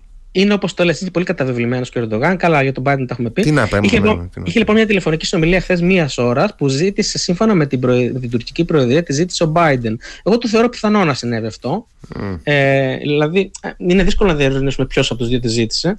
Ε, αλλά ας πούμε ότι τη ζήτησε ο Biden. Ναι, υπάρχει, και, υπάρχει και ένα κόλπο ε, που το έχω δει σε ταινία. Εάν θέλει κάποιος να τα βρει ένα ζευγάρι που είναι τσακωμένο, ε, παίρνει τον έναν ότι θέλει να του μιλήσει ο άλλος, παίρνει και τον ε, δεύτερο ότι θέλει να του μιλήσει ο πρώτος και βρίσκονται μεταξύ τους χωρίς να έχουν ε, συνεννοηθεί οι ίδιοι. Έχεις υπόψη ποιος οργάνωσε αυτή τη σκευωρία; Ε, μέχρι εκεί δεν μπορεί να φτάσει το, δολο, το δολοπλόκο μυαλό μου. Δεν ξέρω, δεν ξέρω, και εγώ δεν πάει μου κάπου. Λοιπόν, ωραίο αυτό ακούγεται. Ε, είναι και πλησιάζουν και Χριστούγεννα κιόλας και είναι καιρός θαυμάτων. συζήτησαν, συζήτησαν. Τι ζήτησε ο Biden; Τη σημασία της ενίσχυσης του ΝΑΤΟ συμπεριλαμβανομένης της σημασίας να καλωσορίσουμε τη Σουηδία στη συμμαχία μας το συντομότερο δυνατόν. Ε, επομένως, εδώ έχουμε μια απομάκρυνση του Biden από τις πρώτες πρώτες πρώτες ε, τοποθετήσεις όταν πρωτοξεκίνησε η αίτηση της Σουηδίας για, την ένταξη στο ΝΑΤΟ ότι δεν είναι διμερές θέμα. Ναι. βλέπουμε ότι είναι η πολλωστή φορά πλέον, τουλάχιστον τρίτη-τέταρτη, που είτε ο Biden είτε ο Τόνι Μπλίνκεν θέτει αυτό το ζήτημα ανοιχτά στην, ε, στην Τουρκία. Ε, μόνο ότι δεν πλασάρει το διμερές ζήτημα, για να το θέτει κάποιος σε μια συζήτηση είναι διμερές. Ναι, ως ζήτημα ευρύτερα της συμμαχίας κτλ. Ναι, πιστήκαμε. Ε, δεύτερον, την περαιτέρω βελτίωση της διαλειτουργικότητας της Τουρκίας μέσα στο ΝΑΤΟ. Τι εννοεί εδώ, εννοεί τους S400, οι οποίοι παρεμποδίζουν τη διαλειτουργικότητα της Τουρκίας μέσα στο ΝΑΤΟ. Συμφώνησαν να παραμείνουν σε στενή επαφή καθοδόν, γιατί καθοδόν προς τη Σύνοδο Κορυφής του ΝΑΤΟ 2024 στην Ουάσιγκτον τον Ιούλιο, που μας έρχεται. Ε, ο πρόεδρος Biden τέταρτον εξέφρασε τη στήριξή του στα πρόσφατα επικοδομητικά βήματα στη σχέση. Βήματα το θεώρησε απλά. Δεν είναι, δεν, δεν, γι' αυτό δεν έχουν αλλάξει φοβερά πράγματα όπως ακούσαμε εδώ στην ελληνική αρθρογραφία. Λέει επικοδομητικά βήματα. Εξέφρασε λοιπόν την στήριξή του στα πρόσφατα επικοδομικά βήματα σε σχέση ανάμεσα στην Ελλάδα και στην Τουρκία. Με αυτή τη σειρά είναι η ανακοίνωση. Ενώ μιλούσε λοιπόν ο Biden ε, με τον Ερντογάν και η ανακοίνωση που βγήκε από τον Λευκό Οίκο θα έπρεπε να περιγράψει τι λέχτηκε στο τηλέφωνο. Ε, η ανακοίνωση δεν είπε ανάμεσα στην Τουρκία και στην Ελλάδα, είπε ανάμεσα στην Ελλάδα και στην Τουρκία. Ε, και συζήτησαν ακόμα για τον πόλεμο στη Γάζα, εννοείται. Εκεί ο πρόεδρος Biden, ε, σύμφωνα με την ανακοίνωση, επανέλαβε τη στήριξή του στο δικαίωμα του Ισραήλ να υπερασπίσει τον εαυτό του. Αυτό μπήκε μέσα στην ανακοίνωση, διότι ο επενιγμός είναι πως προηγήθηκε αντίθετη τοποθέτηση εκ μέρους του Ερδογάν, ώστε να καταστεί απαραίτητο να γραφτεί μέσα στην ανακοίνωση η αμερικανική ε, θέση ρητά και κατηγορηματικά.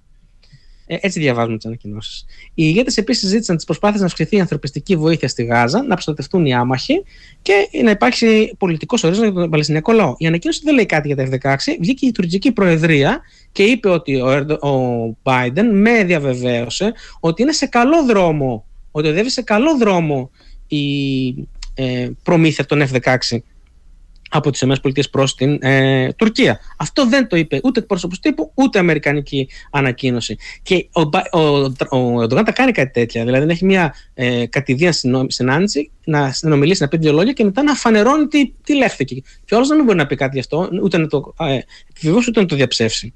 Κλείνουμε και με αυτό το τηλεφώνημα.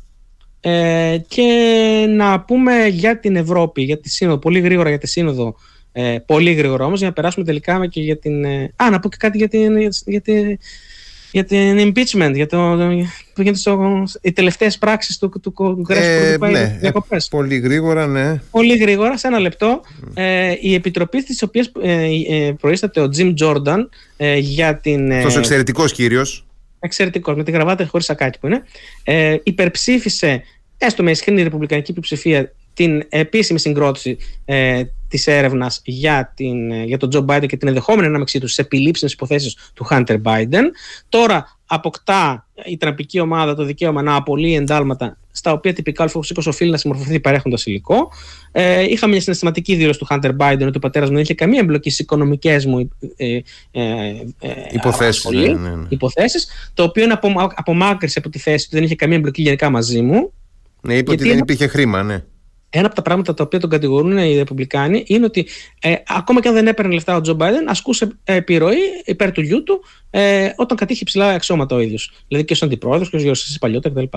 Ε, είχαμε τη δήλωση του Τζο Μπάιντεν ότι πρόκειται για μια άνευουσία ε, κίνηση, άνευ τεκμηρίων μικροπολιτικό τρικ ενόψει των εκλογών. Πράγματι ισχύει αυτό, γιατί ο Τραμπ ε, έχει αυτή τη στιγμή τέσσερις, ε, τέσσερα μεγάλα δικαστήρια με πολλά τεκμήρια. Να τα κατοστήσει, ευχόμαστε να τα κατοστήσει, ναι. Με πολλά τεκμήρια σε βάρος του. Ενώ για τον Τζο Μπάιντεν ισχύει ότι δεν υπάρχουν τεκμήρια. Mm. Ε, αυτή τη στιγμή θα, συλλέγουν, θα, συλλέγουν, θα συλλέγει η Επιτροπή ε, στοιχεία και θα τα δημοσιοποιεί σε βάρος του Μπάιντεν. Ουσιαστικά θα του δημιουργεί πονοκεφάλους. Είχαμε και μια περίεργη κατάσταση, μια διαρροή δυσαρέσκειας της Κάμαλα Χάρις από το επιτελείο της για την υπόθεση των Αμερικανικών παροχών προς το Ισραήλ. Ευτυχώς που, ε, που είχαμε αυτή την έκδοση, εκδήλωση δυσαρέσκεια και θυμηθήκαμε ότι υπάρχει η Γικά Μαλαχάρη.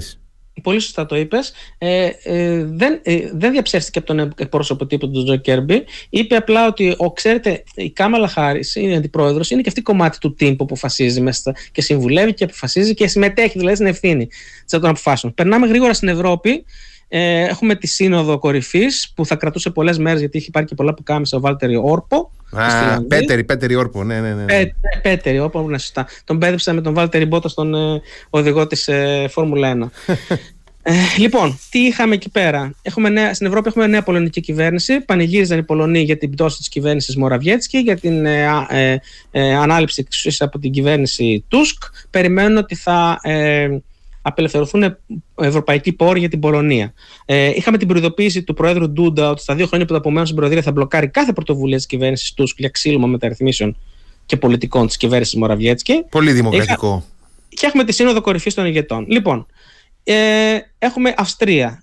Η Αυστρία μπλοκάριζε για λίγο το, δεύτερο, το 12ο πακέτο κυρώσεων ε, όπως έκαναν το καλοκαίρι στο 11ο πακέτο η Ουγγαρία και η Ελλάδα, μέχρι να βγουν από τη λίστα κυρώσεων ορισμένες ελληνικές και ουγγρικές επιχειρήσεις. Έτσι και η Αυστρία ε, κατάφερε να βγει από το πακέτο κυρώσεων η Raiffeisen Bank, μια τράπεζα που βοηθάει τη, τη, τη χρηματοδοτεί τον πόλεμο της Ρωσίας. Δεύτερον, η Αυστρία ε, σκόπευε να παρεμποδίσει την, διεργασία, την διαδικασία ε, για την ε, έναρξη των διαπραγματεύσεων για την εισδοχή της Ουκρανίας ε, συνδέοντας αυτό, ε, την εισδοχή συγγνώμη, αυτή τη διαπραγμάτευση με ε, την ε, έναρξη διαπραγματεύσεων για τη Βοσνία Ζεγοβίνη. Η Βοσνία Ζεγοβίνη έχει λάβει καθεστώς υποψήφιας χώρας ε, από το 2020 νομίζω ε, και δεν έχει προχωρήσει γιατί έχει οπισθοχωρήσει θεσμικά.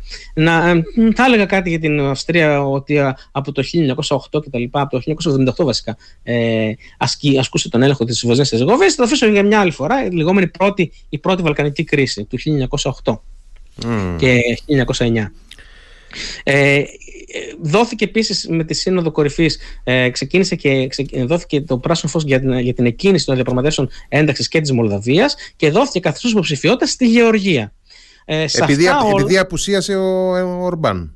Ναι, ναι, πολύ σωστά το είπες. Σε αυτά όλα, αυτά όλα συνέβησαν, συνέβησαν και κατέστησαν εφικτά διότι ο Όλαφ Σόλτς είπε στον ε, ε, Ορμπάν, Βίκτορ, μήπως θες να κάνεις ένα τσιγάρο έξω; Και λέει ο Βίκτορ, Ναι, θέλω πάρα πολύ να κάνω ένα τσιγάρο έξω. Πετάγεται η Τζόρτζε Μελώνη, μα δεν καπνίζεις. Λέει, Τώρα θα καπνίσω. Πετάγεται ένα τσιγάρο έξω και πέρασε, και πέρασε με 26 ψήφους. Ε, ο Ορμπάν επέ, επανήλθε μετά και είπε ότι ε, όταν έλειπα τέτοια πράγματα κάνατε. Εγώ δεν ψηφίζω τα 55 δισεκατομμύρια ε, ευρώ που είχε αποφασίσει, είχε τάξει η Ursula von der Leyen τον Ιούνιο του 2023 στο Λονδίνο, στη Σύνοδο Δωρητών και Χορηγών της Ουκρανίας, που είχε διοργανώσει ο Ρίση Σούνακ. Ε, για τα επόμενα τέσσερα ναι, χρόνια. Για διότι η Ούρσουλα τάζει, αλλά άλλος υπογράφει. Προσπαθεί, προσπαθεί. προσπαθεί.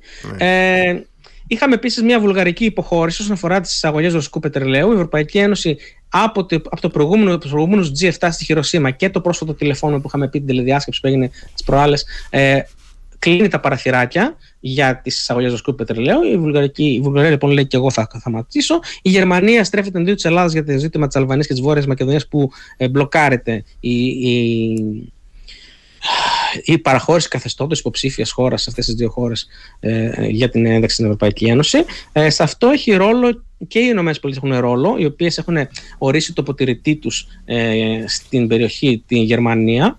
Ε, η Γερμανία ανησυχεί ότι, ανησυχεί ότι το Κόσοβο και η Αλβανία θα περάσουν στον, στη σφαίρα επιρροής της Ρωσίας, εάν δεν μπουν γρήγορα στην Ευρωπαϊκή Ένωση. Ε, από την άλλη μεριά, υπάρχει και ένας ρόλος της Τζόρτζ Μελώνη, η οποία πιέζει η Αλβανία να ενταχθεί στην Ευρωπαϊκή Ένωση, διότι έτσι δεν θα είναι τρίτη χώρα η Ιταλία. Θα μπορεί και άνετα τα στρατόπεδα μεταναστών που θα χτίσει στην ε, Αλβανία. Ενώ τώρα που είναι τρίτη χώρα, γιατί δεν ανήκει η Αλβανία στην Ευρωπαϊκή Ένωση, ε, το συνταγματικό δικαστήριο της Αλβανίας, το γνωστό συνταγματικό δικαστήριο, που είναι αδιάβλητο φυσικά και αδιάφθορο, ε, ε, φέρνει εμπόδια. Ε, η Κομισιόν αποδέσμευσε 10 δισεκατομμύρια mm. για, την για την Ουγγαρία ως, ως πτυράκι, ως βήμα καλυθέλησης. Ο Ορμπάν δέχτηκε την πρώτη Σούλτς να πεταχθεί έξω. Μετά ξαναγύρισε και μπλόκαρε. Έχουμε δήλωση του Σάρλ Μισελ ότι το Συμβούλιο θα συνέλθει εκτάκτως τον Ιανουάριο του 2024, όχι μόνο για να εγκρίνει το πακέτο των 55 δισεκατομμύρια προς την ε, ε, ε, Ουκρανία, αλλά και γιατί δεν έχει καθοριστεί ακόμα ε, προπολογισμός για τα επόμενα χρόνια της Ευρωπαϊκής Ένωσης. Προπολογισμός. Mm. Επειδή μπλοκάρει ο Ορμπάν. Ο Ορμπάν είπε ότι όσο ζω και υπάρχω κτλ και είναι ο Άρης τον χρόνο στο τέταρτο οίκο της Παρθένου, δεν θα πω ναι ποτέ στην. Τώρα μας δίνει κίνητρα, μας δίνει κίνητρα όμως ο Βίκτορ. Μας δίνει, μας δίνει κίνητρα. Mm. Ο Σλοβάκος πρωθυπουργός ο Φίτσο είπε ότι ο Ορμπάν δεν πήρε τίποτα σαν αντάλλαγμα για να μην θέσει βέτο. Είναι ο μόνος που το πιστεύει αυτό. Γιατί το είπε αυτό λοιπόν, ο, ο, Ορμπάν πήρε τα 10 δισεκατομμύρια, διότι ο ίδιος είπε το OK για την, για την Χωρίς να πάρει τίποτα. Δεν θα πάρει τίποτα. Α σου λέει, με πιάσανε κορόιδο μένα. και ο Μακρόν προωθεί το Μάρε Ντράγκη για διάδοχο της Ursula von der Leyen. Θα μιλήσουμε άλλη φορά ναι, από μένα είναι ναι. Ναι. Πάμε τώρα Ουκρανία. Πάμε Ουκρανία, ναι. Πάμε μια πολύ γρήγορη ανασκόπηση των εξελίξεων αυτές, αυτό το διάστημα. Όλες αυτή τη εβδομάδα είχαμε κάθε βράδυ βομβαρδισμούς του Κιέβου και μεγάλων πόλεων. Ε, για ένα διάστημα πριν από, πριν από μέχρι πριν δηλαδή από τις 7 Δεκεμβρίου ε, δεν υπήρχαν τέτοιοι βομβαρδισμοί πυκνοί και συχνοί και βομβαρδισμοί κορεσμού γιατί ε, είκαζε το ΝΑΤΟ ότι ε, η Ρωσία μάζευε απόθεμα για να τα ρίξει τώρα το χειμώνα που θα σταματήσουν οι χερσαίες επιχειρήσεις της. Τη νύχτα λοιπόν της 7η Δεκεμβρίου η ρωσική πολεμική αεροπορία εξαπέλυσε ένα μείζον κύμα βομβαρδισμού προς το Κίεβο και την κεντρική Ουκρανία, χρησιμοποιώντας τον στόλο από βαριά βομβαρδιστικά που έχει, τα του Πόλεφ 95 BRH, ε, για πρώτη φορά από την 21η Σεπτεμβρίου 2023. Αυτά πετούσαν πάνω από την ε, Κασπία θάλασσα, όπως έχουμε πει, και εκτό ήταν πειράζουν, γιατί δεν το, δεν το μπορούν να πετάξουν πάνω από την Ουκρανία, γιατί θα τα χτυπήσουν οι, οι πύραυλοι αντιεροπορικοί.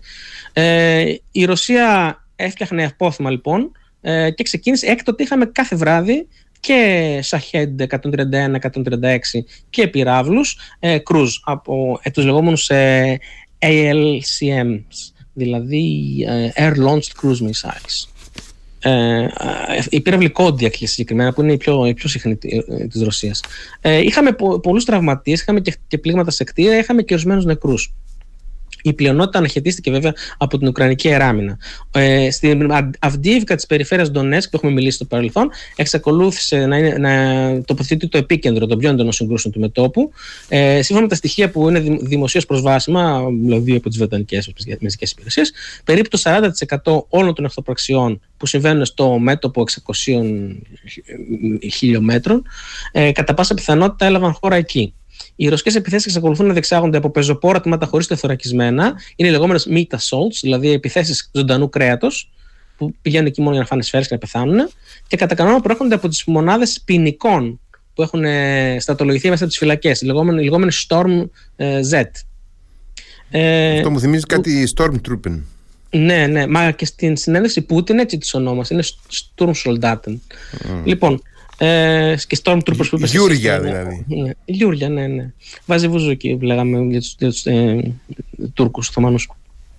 Ε, ουκρανικά τμήματα διενήργησαν κατά τόπους πιθανότατα επιτυχείς ε, αντεπιθέσεις, ε, απαγόρευσης ρωσικών ε, κινήσεων, δηλαδή απόθεση ουσιαστικά των Ρώσων, όπως το χωριό Στυπόβε, που βρίσκεται εντός της ζώνης όπου οι Ρώσοι επιχειρούν να, να ε, πετύχουν εκείνο τον ελιγμό τανάλια που έχουμε πει γύρω από την Αυντίβκα ε, και την ε, βιομηχανική της ζώνη. Έχουμε πει ότι έχει ένα εργοστάσιο που παράγει κοκ και έχει και, και, ένα, και μια χωματερή. Αυτά είναι τα φωτογράφια. Κόκ το, το καύσιμο. Το καύσιμο, ναι, το κόκ είναι το καύσιμο, το, το, ο άνθρακας. Mm. Οι ρωσικές δυνάμεις εξακολουθούν να μην τα βγάζουν πέρα με τον νυχτερινό πόλεμο, σύμφωνα με πλήρωνες μαρτυρίες τόσο του Μακαρίτη του Πριγκόζιν, ε, που έλεγε ότι θέλουμε, μας φέρνετε night goggles. Αιωνία η μνήμη του. Διόπτρες νύχτας, ναι, νυχτερινής ωράσεω. Αιωνία του η μνήμη. Ε, δεν ξέρουμε αν θα βρίσκεται πάνω ή κάτω αυτή τη στιγμή, με ποιον κάνει παρέα, με τον Άγιο Πέτρο ή με κάποιον άλλον. Ε, και έχουμε και από εχμαλώτου. Και επίσης ε, ε, ε, έχουμε από υποκλαπεί σε συνομιλίες Ρώσων στρατιωτών. Γνωρίζουμε ότι ε, τα NVGs, δηλαδή τα Night, Night Vision, Goggles, ναι. Ναι, τα NVGs ε, έχουν γίνει ανάρπαστα. Τα ζητούν από, ε, από τους γονείς τους. Μπαμπά, μαμά, πάρε από την μαύρη αγορά να μου στείλεις ε, Night Goggles, γιατί δεν έχουμε, ούτε και οι Ρώσοι δίνουν φυσικά. Ε, οι Ουκρανικές ένοπλε δυνάμεις λαμβάνουν σταθερή ροή από τον εξοπλισμό. Και γιατί το λέω αυτό, διότι ε, έχουμε πει ότι οι Ρώσοι ε, έχουν εγκαταλείψει τα τεθωρακισμένα, το οχήματα μεταφοράς προσωπικού, γιατί έχουν χάσει πάρα πολλά εκατοντάς και τους στέλνουν ως πεζοπόρατημα τα αναδυσσίσουν μέσα στη νύχτα. Μέσα στη νύχτα όμως δεν βλέπουν. Όποτε ανάβουν αναπτήρες, φακούς κτλ., τους εντοπίζουν τα ουκρανικά ντρόν, τους εξολοθρεύουν. Και έχουμε χίλιους Ρώσους ημερησίως να σκοτώνονται. Ε, Στις 12 Δεκεμβρίου η Ρωσία εκτόξευσε τουλάχιστον 15 Σαχίδ 136-131 ε, ε, kamikaze drones είναι αυτά, τα λεγόμενα OUAVs, δηλαδή One Way Attack ε, Uncrewed Aerial Vehicles, ε, από την περιοχή της Μπαλακλάβας στην Κρυμαία. Μπαλακλάβα, το γνωστό ένδυμα, αλλά και ε, κρυμαϊκός πόλεμος στα μέσα του ναι, ναι, 19ου αιώνα. αιώνα. Δεν προλαβαίνουμε να τα πούμε αυτά. θα είμαστε στον πειρασμό, έχουμε μπει να τα πούμε. Αλλού, αλλού πάνε αυτά, αλλού. Ε, σύμφωνα λοιπόν με τους Βρετανούς, πρόκειται για ένα νέο σημείο εκτόξευση ε, καμικάζι drones που έχει στηθεί προσφάτως στα νότια της Σεβαστούπολης.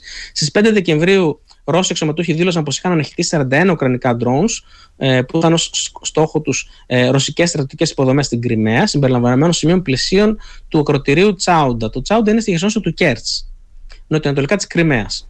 Εκεί βρίσκεται μια γνωστή τοποθεσία εκτόξευση ε, ιρανικών drones, Σαχέντ, που χρησιμοποιούν οι Ρώσοι από τις αρχές του Σεπτεμβρίου 2023. Η Μπαλακλάβα λοιπόν είναι το, το πέμπτο γνωστό μείζον σημείο εκτόξευσης καμικάζι drones των Ρώσων, μετά το κρατήριο Τσάουντα, το Γέισκ, το Πριμόρσκο και το Κούρσκ. Ε, σύμφωνα με το Βρετανικό Υπουργείο Άμυνας, η Ρωσία κατά πάσα πιθανότητα διασπείρει ε, drones και σε άλλα ε, ε, σημεία εκτόξευσης, μαζί με τα πληρώματά τους, εννοείται, δηλαδή ενώ τα, πληρώνουν τα χειριστών. Ε, και ε, το κάνει αυτό για να, και για να προστατέψει τα drones από τις ουκρανικές επιθέσεις γιατί έχουν σταμπαριστεί πλέον στο χάρτη που είναι αυτές οι βάσεις των drones ε, και για να ε, ευνηδιάζει τους Ουκρανούς. Ε, στη χθεσινή ανακοίνωση πληροφοριών του Υπουργείου Άμυνας του Ηνωμένου Βασιλείου σημειώθηκε πως από τις αρχές του 2023 ε, η, πρόσφατη, η πρόσφατα, το Δεκεμβρίου 2023 τώρα δηλαδή, η πρόσφατα συγκροτηθήσα 104η αερομεταφερόμενη μοιραρχία των φρουρών ε, της, της ρωσική VDV, δηλαδή της, των ρωσικών αερομεταφερόμενων, αερομεταφερόμενων δυνάμεων, ναι. η οποία είχε τοποθετηθεί, ε, ε συγκροτήθηκε και τοποθετήθηκε ε, στην ε, περιφέρεια Χερσόνας ε, αποδεκατίστηκε. Υπέστη εξαιρετικά βαριές απώλειες, 90% κάτι τέτοιο.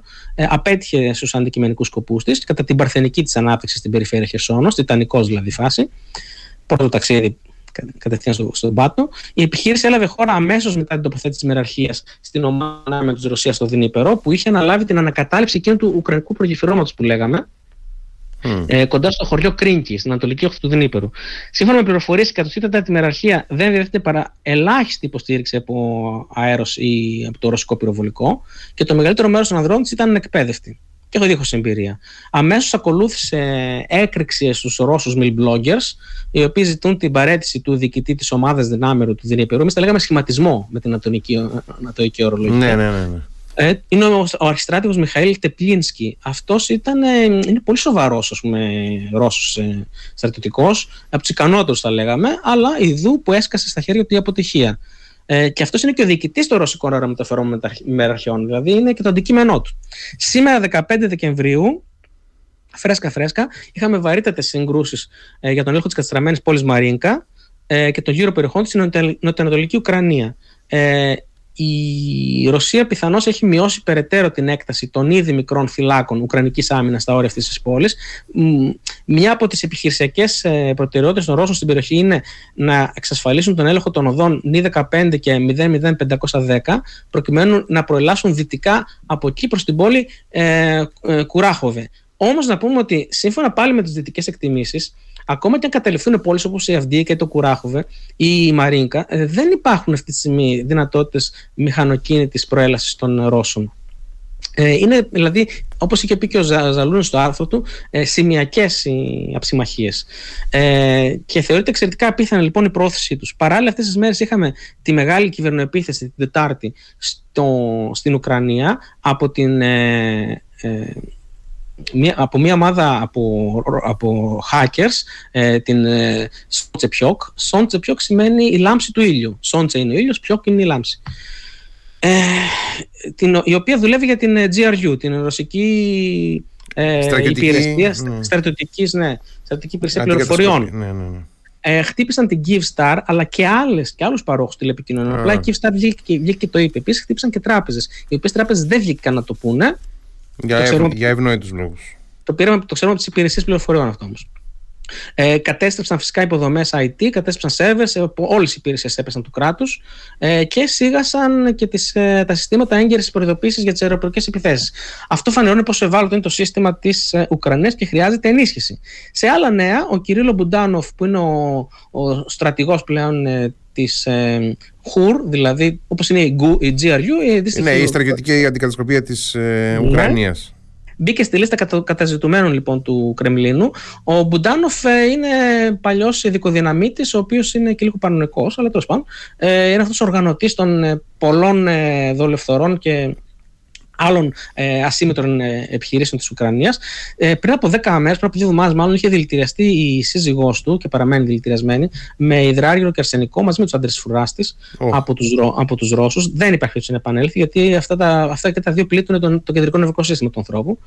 Ε, σε, και κλείνω με ορισμένες καλές ειδήσεις. Ε, η Νορβηγία έταξε προς τα στήλη NASAMS, πυράβλους δηλαδή, αξίας 30 εκατομμυρίων δολαρίων από τα αποθέματά της και από νέες αγορές. Η Αυστραλία ε, θα συνεχίσει να εκπαιδεύει Ουκρανούς στρατιώτες σε ένα πρόγραμμα ύψους 125 εκατομμυρίων δολαρίων με τον τίτλο Επιχείρηση Κούντου. Αυτό το πρόγραμμα εκπονείται στην ε, Βρετανία από Αυστραλούς εκπαιδευτέ. Μέχρι τώρα έχουν εκπαιδεύσει 1.200 Ουκρανούς και Αυστραλούς. Υπενθυμίζω ότι είχαν εκπαιδεύσει και τους πεζοναύτες ε, αυτούς που δρούν στο Δνήπερο. Και ε, ένα, από τα, ένα από τα, τα σημεία που συμφώνησε ο Γκραντ Σάμπς με τον ε, Γκραμ, τον ε, Νορβηγό Υπουργό Άμυνας, είναι ότι θα εκπαιδεύσουν και άλλους πεζοναύτες Ουκρανούς. Η Φιλανδία, που έγινε μέλος του ΝΑΤΟ, θα υπογράψει τη Δευτέρα που μας έρχεται στην Ουάσιγκτον διμερές ε, αμυντικό σύμφωνο με τις ΗΠΑ.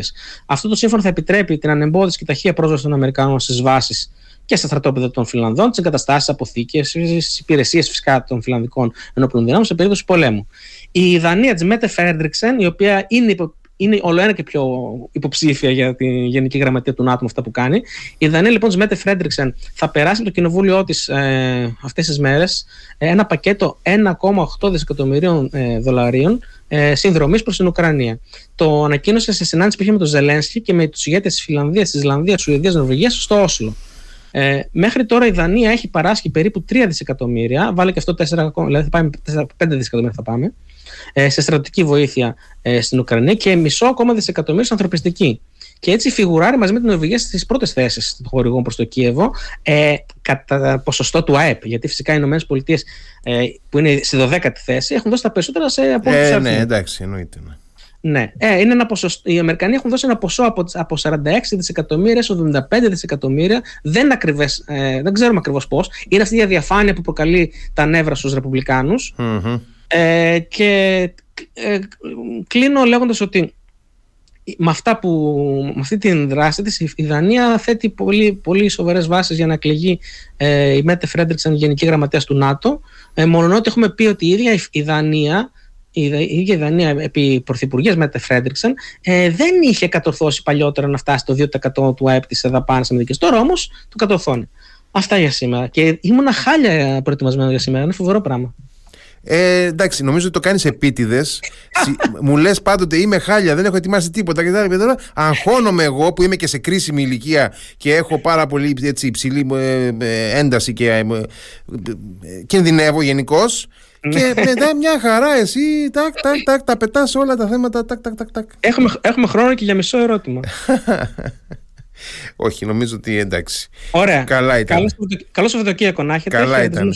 Ε, ε, δεν είπαμε, ε, το μόνο που δεν είπαμε ήταν αυτό με τη Φιλανδία και τη Ρωσία, τα σύνορα και τους μετανάστες ναι, κτλ. Πολύ γρήγορα, πολύ γρήγορα. Η Φιλανδία αντιμετώπισε μια εξωφρενική μεταναστευτική κρίση με μερικές δεκάδες με μερικές δεκάδες Ρώσους μετανάστες. Δεκάδες χιλιάδες ή δεκάδες σκέτο; Δεκάδες. Σκέτο.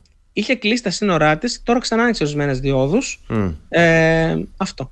Η... Και, έχουμε και την... είχαμε νωρίτερα και μετακίνηση ρωσικών στρατευμάτων προς τη Φιλανδία μεριά. Δεν τα είδε όμως κανείς αυτά τα ρωσικά στρατεύματα. Είναι ειδικά στρατεύματα αυτά, δεν φαίνονται. Είναι, είναι σαν το Σουχόι 57 που είναι τόσο stealthy που ούτε, ούτε οι Ρώσοι δεν το έχουν δει να πετάει ακόμα. Μα σε παρακαλώ, το έχει παραγγείλει ο Ερντογάν αυτό. Α, ναι, είπε ο Ερντογάν για, για, για, για το Eurofighters. Βρισκόμαστε λέει, σε καλό δρόμο και για αυτά. Και για αυτά και F-16 και Eurofighter, όλα τα πάντα και Sukhoi 57. Ναι. Ναι. Ε, εντάξει, και, γεια σας. Και Ζέπελιν θα πάρει. Η Ζέπελιν μπορώ να σου πω ότι όντως θα πάρει. Μην σου, σου πω ότι έχει ήδη. Ε, τώρα γελάμε, αλλά είναι γιατί είναι Παρασκευή και περνάμε ωραία γι' αυτό. Ναι. και, και, και πλησιάζουμε και τα Χριστούγεννα. Έτσι, κάπως δηλαδή, εντάξει, κάπου πρέπει να. Αδιαπραγμάτευτο χιούμορ που έγραψες. Αδιαπραγμάτευτο, σαρκαστικό χιούμορ. σαρκαστικό χιούμορ. Λοιπόν, καλό Σαββατοκύριακο να έχετε. Καλό Σαββατοκύριακο. Τα λέμε την επόμενη φορά. Έγινε, να είσαι καλά. Καλό Σαββατοκύριακο. Καλή ξεκούραση, εύχομαι. Αν τα πω, κομμάτι, το ξέρεις. Ναι. Τσαου. Γεια σου, γεια.